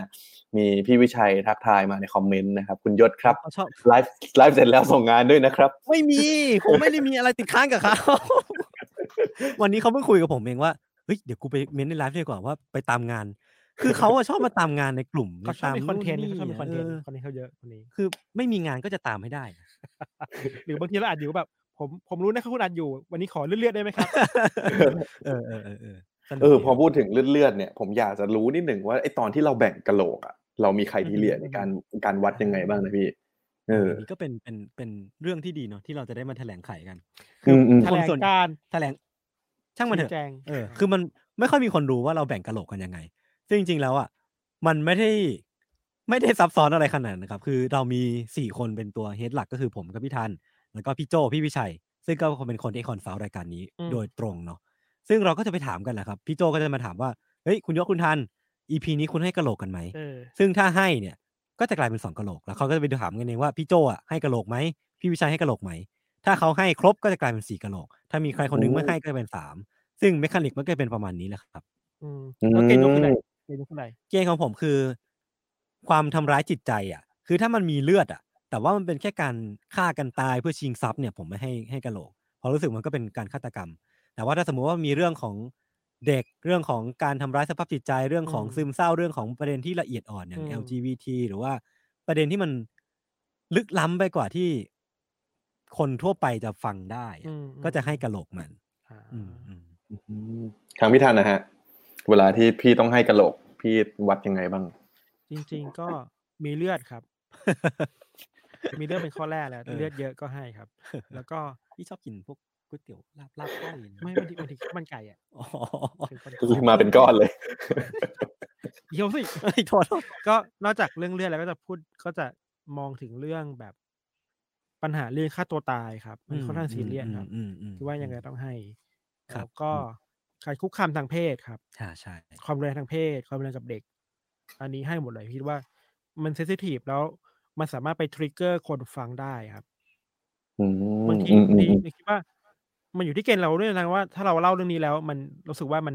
มันมีอะไรบางอย่างที่มันสามารถไป triggerผู้ฟังได้อะจะให้ไว้ก่อนเลยผมคิดว่าเออต้องระวังทรินะกเกอร์ในจริงๆนะมันต้องระวังครับใช่ใช่บางทีเราเล่าสะใจไม่ได้เนาะต้องอืมต้องบอกกันก่อนนะผมมันชอบบอกตลอดต้นรายการเลยว่าเฮ้ยเรื่องของเราน่ากลัวนะแล้วโยนก็ชอบล้อว่าพี่ไหนพิธานพูดอย่างนี้อีกแล้วแต่มันก็น่ากลัวจริงๆไงแต่พี่ก็พูดจริว่างไม่พี่อะแต่ว่าแต่แต่มันจำเป็นต้องพูดเพื่อเพื่อเพื่อให้ผู้ฟังรู้ว่าเฮ้ยเรื่องที่เราจะเล่ามันสามารถทริกเกอร์เขาได้นะอืมถ้าเขา ไม่สบายใจในที่จะฟังตอนนี้ก็พักไปก่อนครับยังไม่ต้องฟังก็ได้เออเราเราไม่เคยห้ามเลยรู้สึกว่าอืมเออถ้าเรื่องบางเรื่องมันทำฟังเขาฟังแล้วรู้สึกว่าเขาไม่สบายใจเขากระอักกระอ่วนเนี่ยเราเลยคิดว่าเขาเขาก็มีสิทธิ์ที่จะรู้ว่าว่ามันเกิดอะไรขึ้นกับเขาอะครับแรกหรือแรกๆอะครับ เรายังไม่ค่อยให้ความสำคัญกับเรื่อง disclaimer เราพลาดไปแหละมากเท่าที่ควรอืมซึ่งอืมเราผิดเอง ซึ่งเราก็ยอมรับตรงนี้แล้วก็ปรับปรุงมาเรื่อยอืมๆก็คิดว่าไอ้เรื่องพวกนี้มันละเอียดอ่อนจริงๆอะพี่เฟิร์ดคือบางคนไม่ชอบตัวตลกอะ เขาก็ไม่ชอบจริง ๆ บางคนกลัวเลือด บางคนกลัวเรื่องต่างๆ บางคนมีเรื่องเซนซิทีฟที่ไม่เหมือนกัน ซึ่งเราก็จะพยายามที่จะเข้าอกเข้าใจทุกคนให้มากขึ้น แล้วก็ disclaimer อย่างจริงจังมากขึ้นอืมอืมอืมอืมผมว่าค่อนข้างสำคัญ เพราะว่า มันเอออย่างที่บอกแหละว่ามันมันเซนซิทีฟเนาะบางคนแบบอุ้ยถ้าไม่ได้เตือนก่อนนี่หนักอยู่เหมือนกันนะฮะก็ต้องขอบคุณมากที่มาแบ่งปันเบื้องลึกเบื้องหลังของกะโหลกในไลฟ์วันนี้นะฮะเดี๋ยวก่อนที่จะมาตอบคำถามเพื่อนๆมีอันนึงที่ผมอยากรู้ในมุมมองของทั้งสองท่านนิดนึงก็คือ เหมือนตอนแรกๆที่เราเราเกริ่นเนาะว่าเฮ้ยตอน Untitled Case มันเกิดมาพร้อมกับ Salmon Podcast นี่แหละในณวันนั้นที่วงการ Podcast เนี่ยมันก็แบบพัฒนาตัวเองเรื่องธุรกิจเรื่องต่างๆเลยอยากทราบมุมมองของทั้งสองคนว่า แล้วในอนาคตต่อจากเนี้ย คิดว่าวงการ Podcast ในไทยอะมันมันจะไปทางไหนต่ออะอืมอืม ตั้งแต่เนี่ยตั้งแต่นับตั้งวันนี้เป็นต้นไปเลยคิดว่าเป็นไงบ้างสำหรับผมผมตัวผมเองอะที่เป็นแค่host คนหนึ่งในวงการพอดแคสต์ทั้งหมดเนาะก็คงจะวิพากษ์ทั้งหมดไม่ได้หรอก แต่คิดว่า ทางที่ทุกคนมุ่งไปก็จะมีทางของตัวเอง เขาก็จะรู้ว่าเขาควรจะมุ่งไปทางไหน เพื่อที่จะเติบโตไปในทิศทางของตัวเอง สร้าง community ไหมหรือว่าอยากที่จะ go ไปในกลุ่ม mass ซึ่ง บางคนผมคิดว่าทรัพยากรมันก็มีไม่เหมือนกันเนาะบางคนสามารถวิ่งมาราธอนได้ บางคนก็ต้องล้มหายตายจากกันไปในระยะสั้น ซึ่งก็แล้วแต่ว่าคุณให้ความสำคัญกับธุรกิจพอดแคสต์มากแค่ไหน ซึ่งตัวผมเองอะก็ไม่สามารถ forecast ได้เหมือนกันว่าในอนาคตอะ มันจะเป็นตลาดที่เติบโตขนาดนั้นไหม แต่มั่นใจว่ามันจะเติบโตอืมกว่านี้แหละ แต่ซีลิ่งของมันอยู่ไหน หรือว่า ในอนาคตมันหน้าตามันเป็นยังไง ก็นึกภาพไม่ค่อยจะออกเหมือนกันนะครับ ยากเนาะอืมอืมอืมอืมอืม พี่ทันนะครับ คิดว่าไงผมคิดว่ามัน มันต้องถึงมันที่ไม่ใช่ไม่ถึงเวลามัน ด้วยความที่มันเติบโตอย่างนี้ครับ มันทำให้แต่ละคนหรือว่าคนที่เป็น content creator แต่ละคนนะต้องกลับมาดูแล้วแหละว่าเอ้ยไอสิ่งที่เรามีอะมันอืมมันมันโดดเด่นจริง แต่มันแตกต่างหรือเปล่าอะครับ อืมคือบางทีเราเราเห็นคอนเทนต์หรือว่าพอดแคสต์บางหลายรายการที่มันจะโดดเด่นจริงนะ เราชอบมากเราฟังแต่เราคิดว่าเฮ้ยแต่เรื่องแบบเนี้ยเราก็ไปฟังที่อื่นได้อะ อืมอืมอืมเออเรื่องในหมดเนี่ยมันมีเต็มไปหมดเลยอะเต็มเต็มมหาสมุทรเลยอะถ้าเราไม่ฟังรายการนี้เราไปฟังคนอื่นก็รายการคนอื่นก็ได้นี่ เพราะฉะนั้นมันต้องกลับมาคิดแล้วว่า เอ้ยแล้วรายการแบบเนี้ยมันมันมีอะไรที่คนอื่นไม่มีครับ ซึ่งว่าอืมคิดว่านี้เป็นโจทย์ยากเหมือนกันที่คนทำพอดแคสต์ต้องเจอรวมถึงพวกเราสองคนต้องเจอด้วยเหมือนกันนะครับใช่ครับ อีกเรื่องหนึ่งคิดว่ามันมันน่าจะโกเวที่มันนิชนิชกว่านี้ได้อะอืมอืมไม่ใช่ไม่ไม่ไม่ใช่ ไม่ใช่กลุ่มไม่ใช่ไม่ถึงว่า ไม่ได้หมายถึงว่านิชในแง่ จำนวนคนฟังนิดน้อยลงนะแต่ว่ามันลึกขึ้นนะครับ อืมอืมอืมเราเราอือฮึอือฮึเราสำหรับเรานะ เราคิดว่าเราฝันถึงพอดแคสต์ในอนาคตของไทยที่แบบ มีพูดถึง e สปอร์ตอะอืมมีมีพูดถึง mental health ที่มากกว่านี้มีมีพูดถึงเรื่องเกมมีพูดถึงเรื่องอะไรอีกนะอืมเพราะอย่างต่างประเทศมันมีแบบตกปลาอะไรอย่างนี้เลยนะใช่ไหมใต้ตกปลาหรือว่าการปีนเขาอะไรเงี้ย อืมอืมอืมอืมการนั่งรถไฟอะไรเงี้ยการนั่งรถไฟมีของ Get Talk ทำมานะอ่าใช่ใช่ใช่มีเริ่มมีรถไฟแล้วอะไรอย่างเงี้ยเราคิดว่าเออว่ะเราเราเราอยากได้คนนิชแบบเนี้ยครับอืมอืมอืมอย่างเช่นแบบปีนเขาเนี่ยเราอยากรู้มากเลยว่าปีนเขาแต่ละครั้งมันมีทำอะไรได้บ้าง มันมีเรื่องราวการปีนเขายังไงได้บ้างอะไรเงี้ยอืมอีกเวนึงที่คิดว่า น่าน่าสนใจที่จะมาคือศิลปะครับ อืมอืม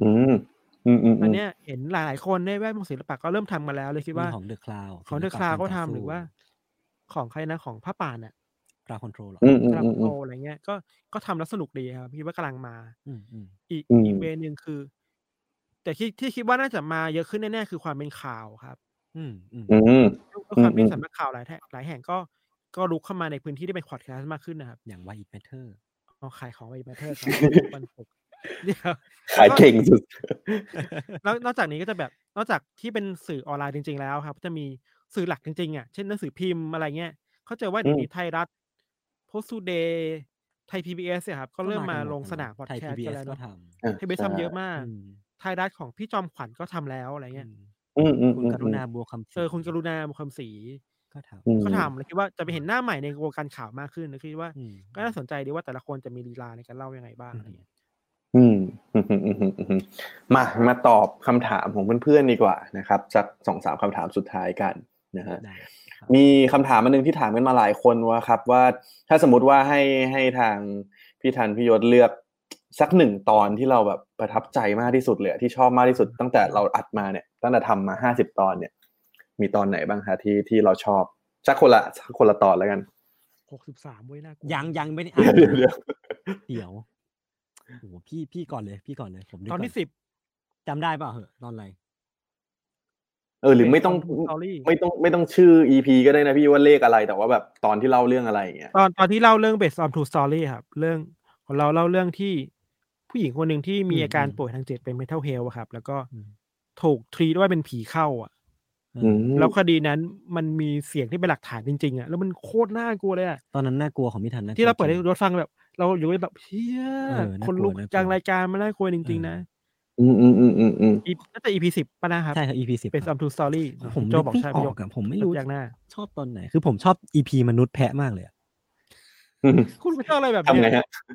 คือคือมันเป็นตอนที่ผมเล่าเรื่องของผู้ชายคนหนึ่งที่เขาอะแบบไม่ไหวแล้วกับการเป็นมนุษย์อะเขารู้สึกว่าการเป็นมนุษย์ มันมีภาระมันมีความกดดันทางสังคมเยอะแยะมากมาย ก็เลยกลายเป็นว่าตัดสินใจที่จะลาออกจากการเป็นมนุษย์ แล้วก็ลองไปเป็นหมาลองไปเป็นช้างอืม รู้ตัวอีกคือลองไปเป็นแพะดูแล้วก็ใช้ชีวิตเป็นแพะไปออกแบบอุปกรณ์ทำนวัตกรรมต่างๆมากมายให้ตัวเองกลายเป็นแพะเดินสี่ขากินหญ้าได้อะไรเงี้ยพี่รู้สึกว่าอะไรอย่างเงี้ยมันมันถูกโฉลกผมมันถูกจริตผมมากเลย มันมันมันดูเป็นแพชชั่นของคนคนหนึ่งที่สร้างสร้างเรื่องราวที่มันน่าสนใจได้ แต่ว่าจริงๆ แล้วถ้าให้พูดถึงตอนที่ชอบที่สุดผมคิดว่า มันเป็นตอนที่ทำให้ผมรู้ว่าตัวเองชอบเล่าเรื่องอะไรมากขึ้นแล้วกันเนาะมันคือตอนสามครับ คือตอน missing people คือตอนที่ผมเล่าเรื่องของฮันนาอัพ คนหนึ่งเป็นเป็นเป็นผู้หญิงคนหนึ่งที่ เธอมีอาการที่ชื่อว่า อะไรสักอย่าง dissociative fugue มั้งรู้สึกก็คือคือเธอจะหลงลืมตัวตนของตัวเอง แล้วก็มีตัวตนของอีกคนหนึ่งอะแทนเข้ามา แล้วก็อืมหหายออกเดินทางไปโดยที่ไม่รู้ตัวด้วยซ้ำซึ่งเธอหายตัวไปด้วยสาเหตุเนี่ยถึงสามรอบด้วยกัน คืออมมันเป็นการหายตัวที่น่าสนใจมาก แล้วก็มีเรื่องราวของอาการทางสมองทางวิทยาศาสตร์มาพ่วงเข้าไปเกี่ยวด้วย ซึ่ง น่าจะเป็นสิ่งที่ผมชอบแล้วก็รู้สึกว่า เออ Untitled Case หรือว่า character ของผมใน Untitled Case เนี่ยมันชัดขึ้นตั้งแต่ตอนนี้ครับ อืมอะงั้นเพื่อนๆนะฮะ ถ้ายังไม่ได้ฟังไม่ใช่ไม่ใช่ไม่ได้อยากให้ไปไม่ได้อยากให้ไปโอ้ถ้ายังไม่ได้ฟังตอนที่สามนะครับกับตอนที่สิบก็ย้อนกันฟังได้นะครับอ่าอีกคำถามหนึ่งแล้วกันครับ มันมีเรื่องไหนไหมที่แบบว่าเวลาเรามาเล่าแล้วเนี่ย แล้วเราแบบทั้งสองคนเก็บไปคิดอะเก็บไปแบบกลัวหรือว่าอะไรอย่างนี้ต่ออะอืมีไหมมีเรื่องไหนบ้างไหมที่แบบว่าอืม เราเราไม่เคยเก็บไปกลัวแต่ ไม่เคยเก็บไปฝันน่ะ แต่เรากลัวตอนเล่าเลยอะ อืม เราเล่าเรื่องคนหนึ่งเรื่องเรื่องที่ใน reddit อะอ๋อที่มีมิชคชั่นนอยู่ที่บ้านแล้วอยู่มิชชั่ดีนๆก็มีคนแบบอืมอืมเงาดำๆมาป้องดูกระจกข้างบ้านอะ เมื่อไม่นานมานี้เอง เมื่อไม่นานมานี้แล้วเราอยู่คอนโดครับ แล้ว เรานั่งพิมพ์สคริปต์ตอนเนี้ย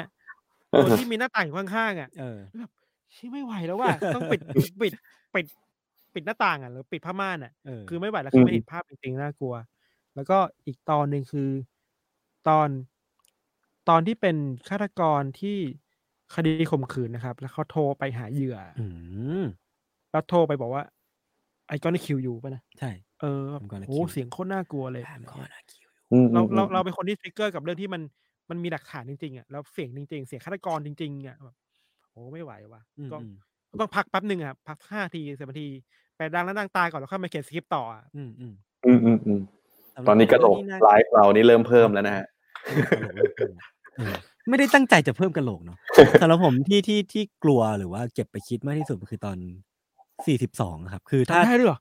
ปีศาจปีศาจฆาตกรรมไงทำเลขได้เหรอเอ้ยผมจำแม่น คือถ้าสมมุติว่าใครที่ติดตามมาคือ ผมอาจจะไม่ค่อยเล่าเรื่องน่ากลัว เพราะว่าผมอาจจะให้หน้าที่พี่ทันในการเพิ่มกระโหลก เพิ่มมีนกระโหลกให้ตอนอืเนี้มยแล้วผมก็จะ ลอยตัว ไปเล่าเรื่องปั่นๆไปเล่าเรื่องที่มันไม่ค่อยน่ากลัวได้แต่ว่าน่าสนใจ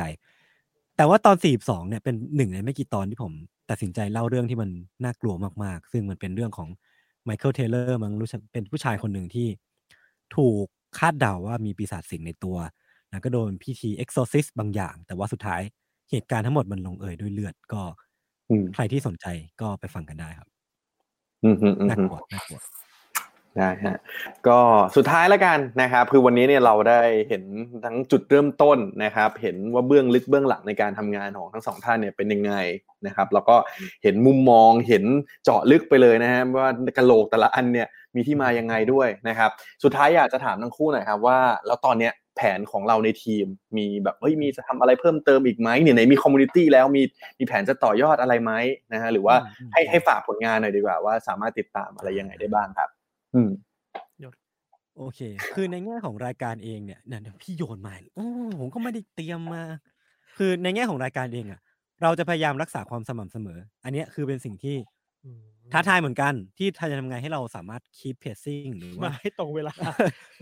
คือถ้ามาใครอัดได้ตรงเวลา ถ้าใครอยู่ในกลุ่มเนี่ย จะรู้ว่ากลุ่มของเรา นอกจากเป็นกลุ่มปั่นๆ กลุ่มเรื่องลี้ลับแล้ว มันยังเป็นกลุ่มทวงงานด้วยครับ คือถ้าผมหรือพี่ทันเนี่ย ใครขึ้นมาช้าเนี่ย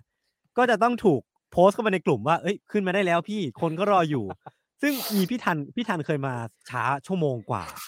คือผมอะคุณอย่าแชร์เขาออกรายการขนาดนี้เลยโอ้ผมตื่นหาถางขี้ตาตื่นเจ็ดแปดโมงแล้วก็มาถึงประมาณสิบโมงนัดสิบเอ็ดครึ่งมั้งรถมันตีพี่ธันมาบ่ายแบบเที่ยงอะไรเงี้ยคือผมแบบโอ้โหพี่เขาเรียกเกินเขาไปเรียกเขาเรียกอ่าอ่าผมเดี๋ยวนะเขาถามว่าอะไรนะพี่เทิร์ดถามว่าอะไรนะพี่อ๋อกำลังจะทำอะไรออนานาคคตตของรายการอ่าใช่ใช่คือเราก็จะพยายามทำให้กลุ่มก้อนหรือว่า community ของ a n a l y Case ที่เรา ปั้นกันมาเนี่ย มันขยายวงกว้างไปเรื่อยๆ โดยที่ยัง keep ความเป็นตัวเองไปอยู่โดยที่ไม่ได้สูญเสียความเป็นตัวเองไปทำยังไงก็ได้ให้มัน balance กัน แล้วก็ พยายามทำให้ทุกตอนมันสนุกสดใหม่ที่สุดครับ ส่วนในแง่ของผลผลิตหรือว่า สิ่งที่มันจะงอกเงยจากรายการเนี่ย ต่อมาคือหนังสือครับ คือเรามีแผนที่จะออกหนังสือ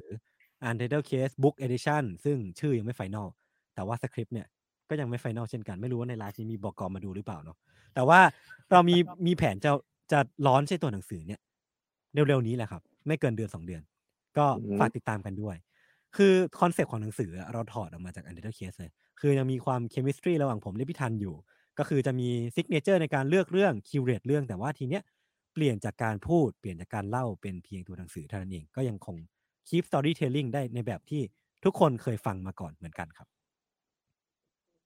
อืมอืมพี่ธันมีอะไรเสริมไหมฮะ ก็ไม่มีอะไรแล้วครับ ก็จะมาดูเขาดิอัดรายการให้ตรงเวลาเฮ้ยเฮ้ยลุงลุงฝากถ่ายรูปคลิปหน่อยจริงๆจริงๆโจทย์โจทย์โจทย์หนึ่งส่วนตัวที่เราวางไว้กับ Untitled Case ในอนาคตก็คือว่า นอกจากหนังสือแล้วครับ เราอยากเราอยากเราอยากสร้าง community นี้ให้มันดูน่าสนใจมากขึ้นให้มันใหญ่มากขึ้นนะเราคิดว่า อยากจะอยากเราอยากทำให้คนในวงการพอดแคสต์เห็นว่าเฮ้ยพอดแคสต์แบบเนี้ยมันมันไปได้นะพอดแคสต์ที่ไม่จำเป็นต้อง ไม่จำเป็นต้องพัฒนาตัวเองอะมันมันก็ไปได้นะพอดแคสต์ที่มันพูดเรื่อง entertainment นะครับ มันก็ไปได้ คิดว่าเออโจทย์เราคืออยากเราอยากให้มันใหญ่ขึ้นอะอืมเป็นเสียงหนึ่งที่ทำให้เออวงการนี้มันดูวาไรตี้ขึ้นหลากหลายมากขึ้นอืมนะอืมเท่าที่จะทำได้ก็ที่จะทำได้ครับอืมฮึอืมฮึอะสุดท้ายครับ ถ้าสมมุติว่าอยากจะติดตามผลงานของ Untitled Case นี่ก็สามารถติดตามทางไหนได้บ้างฮะ ครับยศครับ ก็วันนี้เรื่องที่ผมและพี่ทันเตรียมมา เดี๋ยวเดี๋ยวเดี๋ยวเดี๋ยวติดตามรายการ n e t h e r Case ได้ทุกช่องทางของ s ซ m o n Podcast ก็ Spotify SoundCloud Apple Podcast Podbean YouTube ประมาณนี้เนาะจำได้แค่นี้แหละ ก็ฟังได้ทุกช่องทางเลยครับ ก็เสิร์ชคำว่า Untitled Case ก็สามารถรับฟังได้ตอนนี้มี 50 ตอนแหละ ก็น่าจะมีต่อไปเรื่อยๆ ถ้าพี่โจยังไม่เบื่อพวกผมซะก่อนถ้าเขาไม่ได้เราออกอ่าใช่นะอะไรนะแล้วก็อย่าลือะไรนะมีพี่โจ พี่โจฝากสคริปต์มา Untitled Club ก็อ่าใช่เราพูดถึงมันหลายหลายต่อหลายครั้งแล้วในไลฟ์เนี่ยก็ถ้าสมมติว่าใครรู้สึกว่าสิ่งที่เราพูดมันน่าสนใจหรือว่าอยากที่จะติดตามพวกเราใน Untitled Club เนี่ย ก็กด join กลุ่ม กดจอยกลุ่มได้ พี่โจส่งซิกมาบอกว่ากดจอยกลุ่มได้นะครับเรามีต้อง search ว่าอะไรอะพี่โจเสิร์ชนี่ทีมคำว่างานผม Untitled ไม่ Club เห็นเลยนะโอ้ยผมขอบคุณทีมทีมงานพี่มากเลย ทีมงานผมพี่เอฟเฟกตีฟกว่าผมเยอะเลยเฮ้ยเขาก็ขยันกันอยู่อ๋อเดี๋ยวว่าเขาขอบคุณครับขอบคุณครับ โอเคโอเคได้ฮะก็วันนี้น่าจะประมาณนี้ครับเดี๋ยวคิดว่าในอนาคตเนี่ยถ้าสมมติว่ามีโอกาสในยอย่างที่ทางทางทั้งสองท่านบอกเนาะเดี๋ยวอนาคตมีหนังสือมีอะไรต่างๆ เนี่ยก็เป็นกำลังใจให้นะฮะเดี๋ยวติดตามผลงานแน่นอน แล้วก็หวังว่าจะได้มีโอกาสมาพูดคุยแบบนี้กันอีก นะครับ ก็วันนี้ขอบคุณนะครับทางคุณยศคุณทันมากๆนะฮะที่ขอบคุณมาแบ่งปันประสบการณ์มุมมองนะครับ แล้วก็ยังไงก็เพื่อนๆนะฮะถ้าอยากติดตามผลงานทาง Under Case นะครับก็ไปฟังกันได้นะครับ วันนี้ขอบคุณทั้งสองท่านมากครับขอบคุณครัยินบดีเปิดมากครับคขรัอบบคุณครับครับขอบคุณทุกคนด้วยครับ อ่าวันนี้ก็ถือว่าเป็นอีกหนึ่งวันนะครับที่เพื่อนๆนี่เขาคงได้แบบโอ้โหเปิดโลกเนาะว่าจริงๆ แล้ววงการพอดแคสต์นะครับมันไม่ได้มีแค่เฮ้ยพอดแคสต์ที่แบบว่าพัฒนาตัวเองพอดแคสต์ด้านธุรกิจหรือว่าอะไรต่างๆ ที่มันจริงจังนะครับแต่ว่าเฮ้ยมันก็มีเรื่องราวที่น่าสนใจด้วยนะครับทั้งเรื่องลี้ลับต่างๆ ซึ่งอย่างของ Untitled Case เองเนี่ยก็เป็นเรื่องจริงด้วยนะฮะยังไงใครสนใจฟังเรื่องอะไรที่มันเกี่ยวกับพวกแบบนี้เนี่ยก็ผมแนะนำนะฮะลองไปฟังกันดู เพราะว่ารับรองสนุกมันแล้วก็แบบเฮ้ยบางอันก็หลอนจริง ๆ นะครับ ก็วันนี้ขอบคุณทุกคนมากนะครับ ที่ติดตามรับชมรับฟังนะฮะสมมติว่าใครมาระหว่างกลางเนี่ยอยากจะย้อนไปชมไลฟ์ของเราในวันนี้นะฮะก็ย้อนไปดูได้นะครับ เดี๋ยวพอเราไลฟ์จบก็จะสามารถดูได้ใน Facebook นะครับแล้วก็ YouTube นะครับรวมถึงเรามีการนำไปลงในพอดแคสต์ด้วยเช่นเดียวกันนะครับสามารถ search ว่า Addict Talk ในพอดแคสต์กันได้ นะครับ ก็พรุ่งนี้นะฮะพรุ่งนี้เรามีไลฟ์อีกวันหนึ่งนะครับในสัปดาห์นี้นะครับ เป็นอีกหนึ่งวันที่เรายังอยู่กับทีม Women's นะฮะ Women's Generation นะครับ โดยพรุ่งนี้ครับเราได้รับเกียรติจากเป็นตัวแม่แห่งวงการเอเจนซี่เลยนะครับ ก็คือพี่จุนะครับ อ่าพี่จุแห่ง Brilliant Million นั่นเองนะครับ CEO นะฮะที่ตอนนี้ Brilliant Million ก็เป็นเอเจนซี่ที่เข้าไปอยู่ในกลุ่มของ Publicist แล้วด้วยนะครับ เดี๋ยวพรุ่งนี้เรามาดูกันนะครับว่าในมุมมองของผู้บริหารนะครับเรามาอัปเดตกันนะฮะว่าการเปลี่ยนแปลงของวงการโฆษณา แล้วก็การที่ผู้บริหารอย่างพี่จูเนี่ยต้องมาทำงานร่วมกับเด็กรุ่นใหม่เนี่ยจะเป็นยังไงกันบ้างนะครับ ก็เดี๋ยวเจอกันครับพรุ่งนี้2องทุ่มตรง นะครับ วันนี้ขอบคุณทุกคนมากครับ ที่ติดตามรับชมรับฟัง Addict Talk นะครับ ไว้เจอกันตอนหน้าครับ สวัสดีครับ สนับสนุนโดย Cash Cow ศูนย์รวมทุกเรื่องราวของพอดแคสต์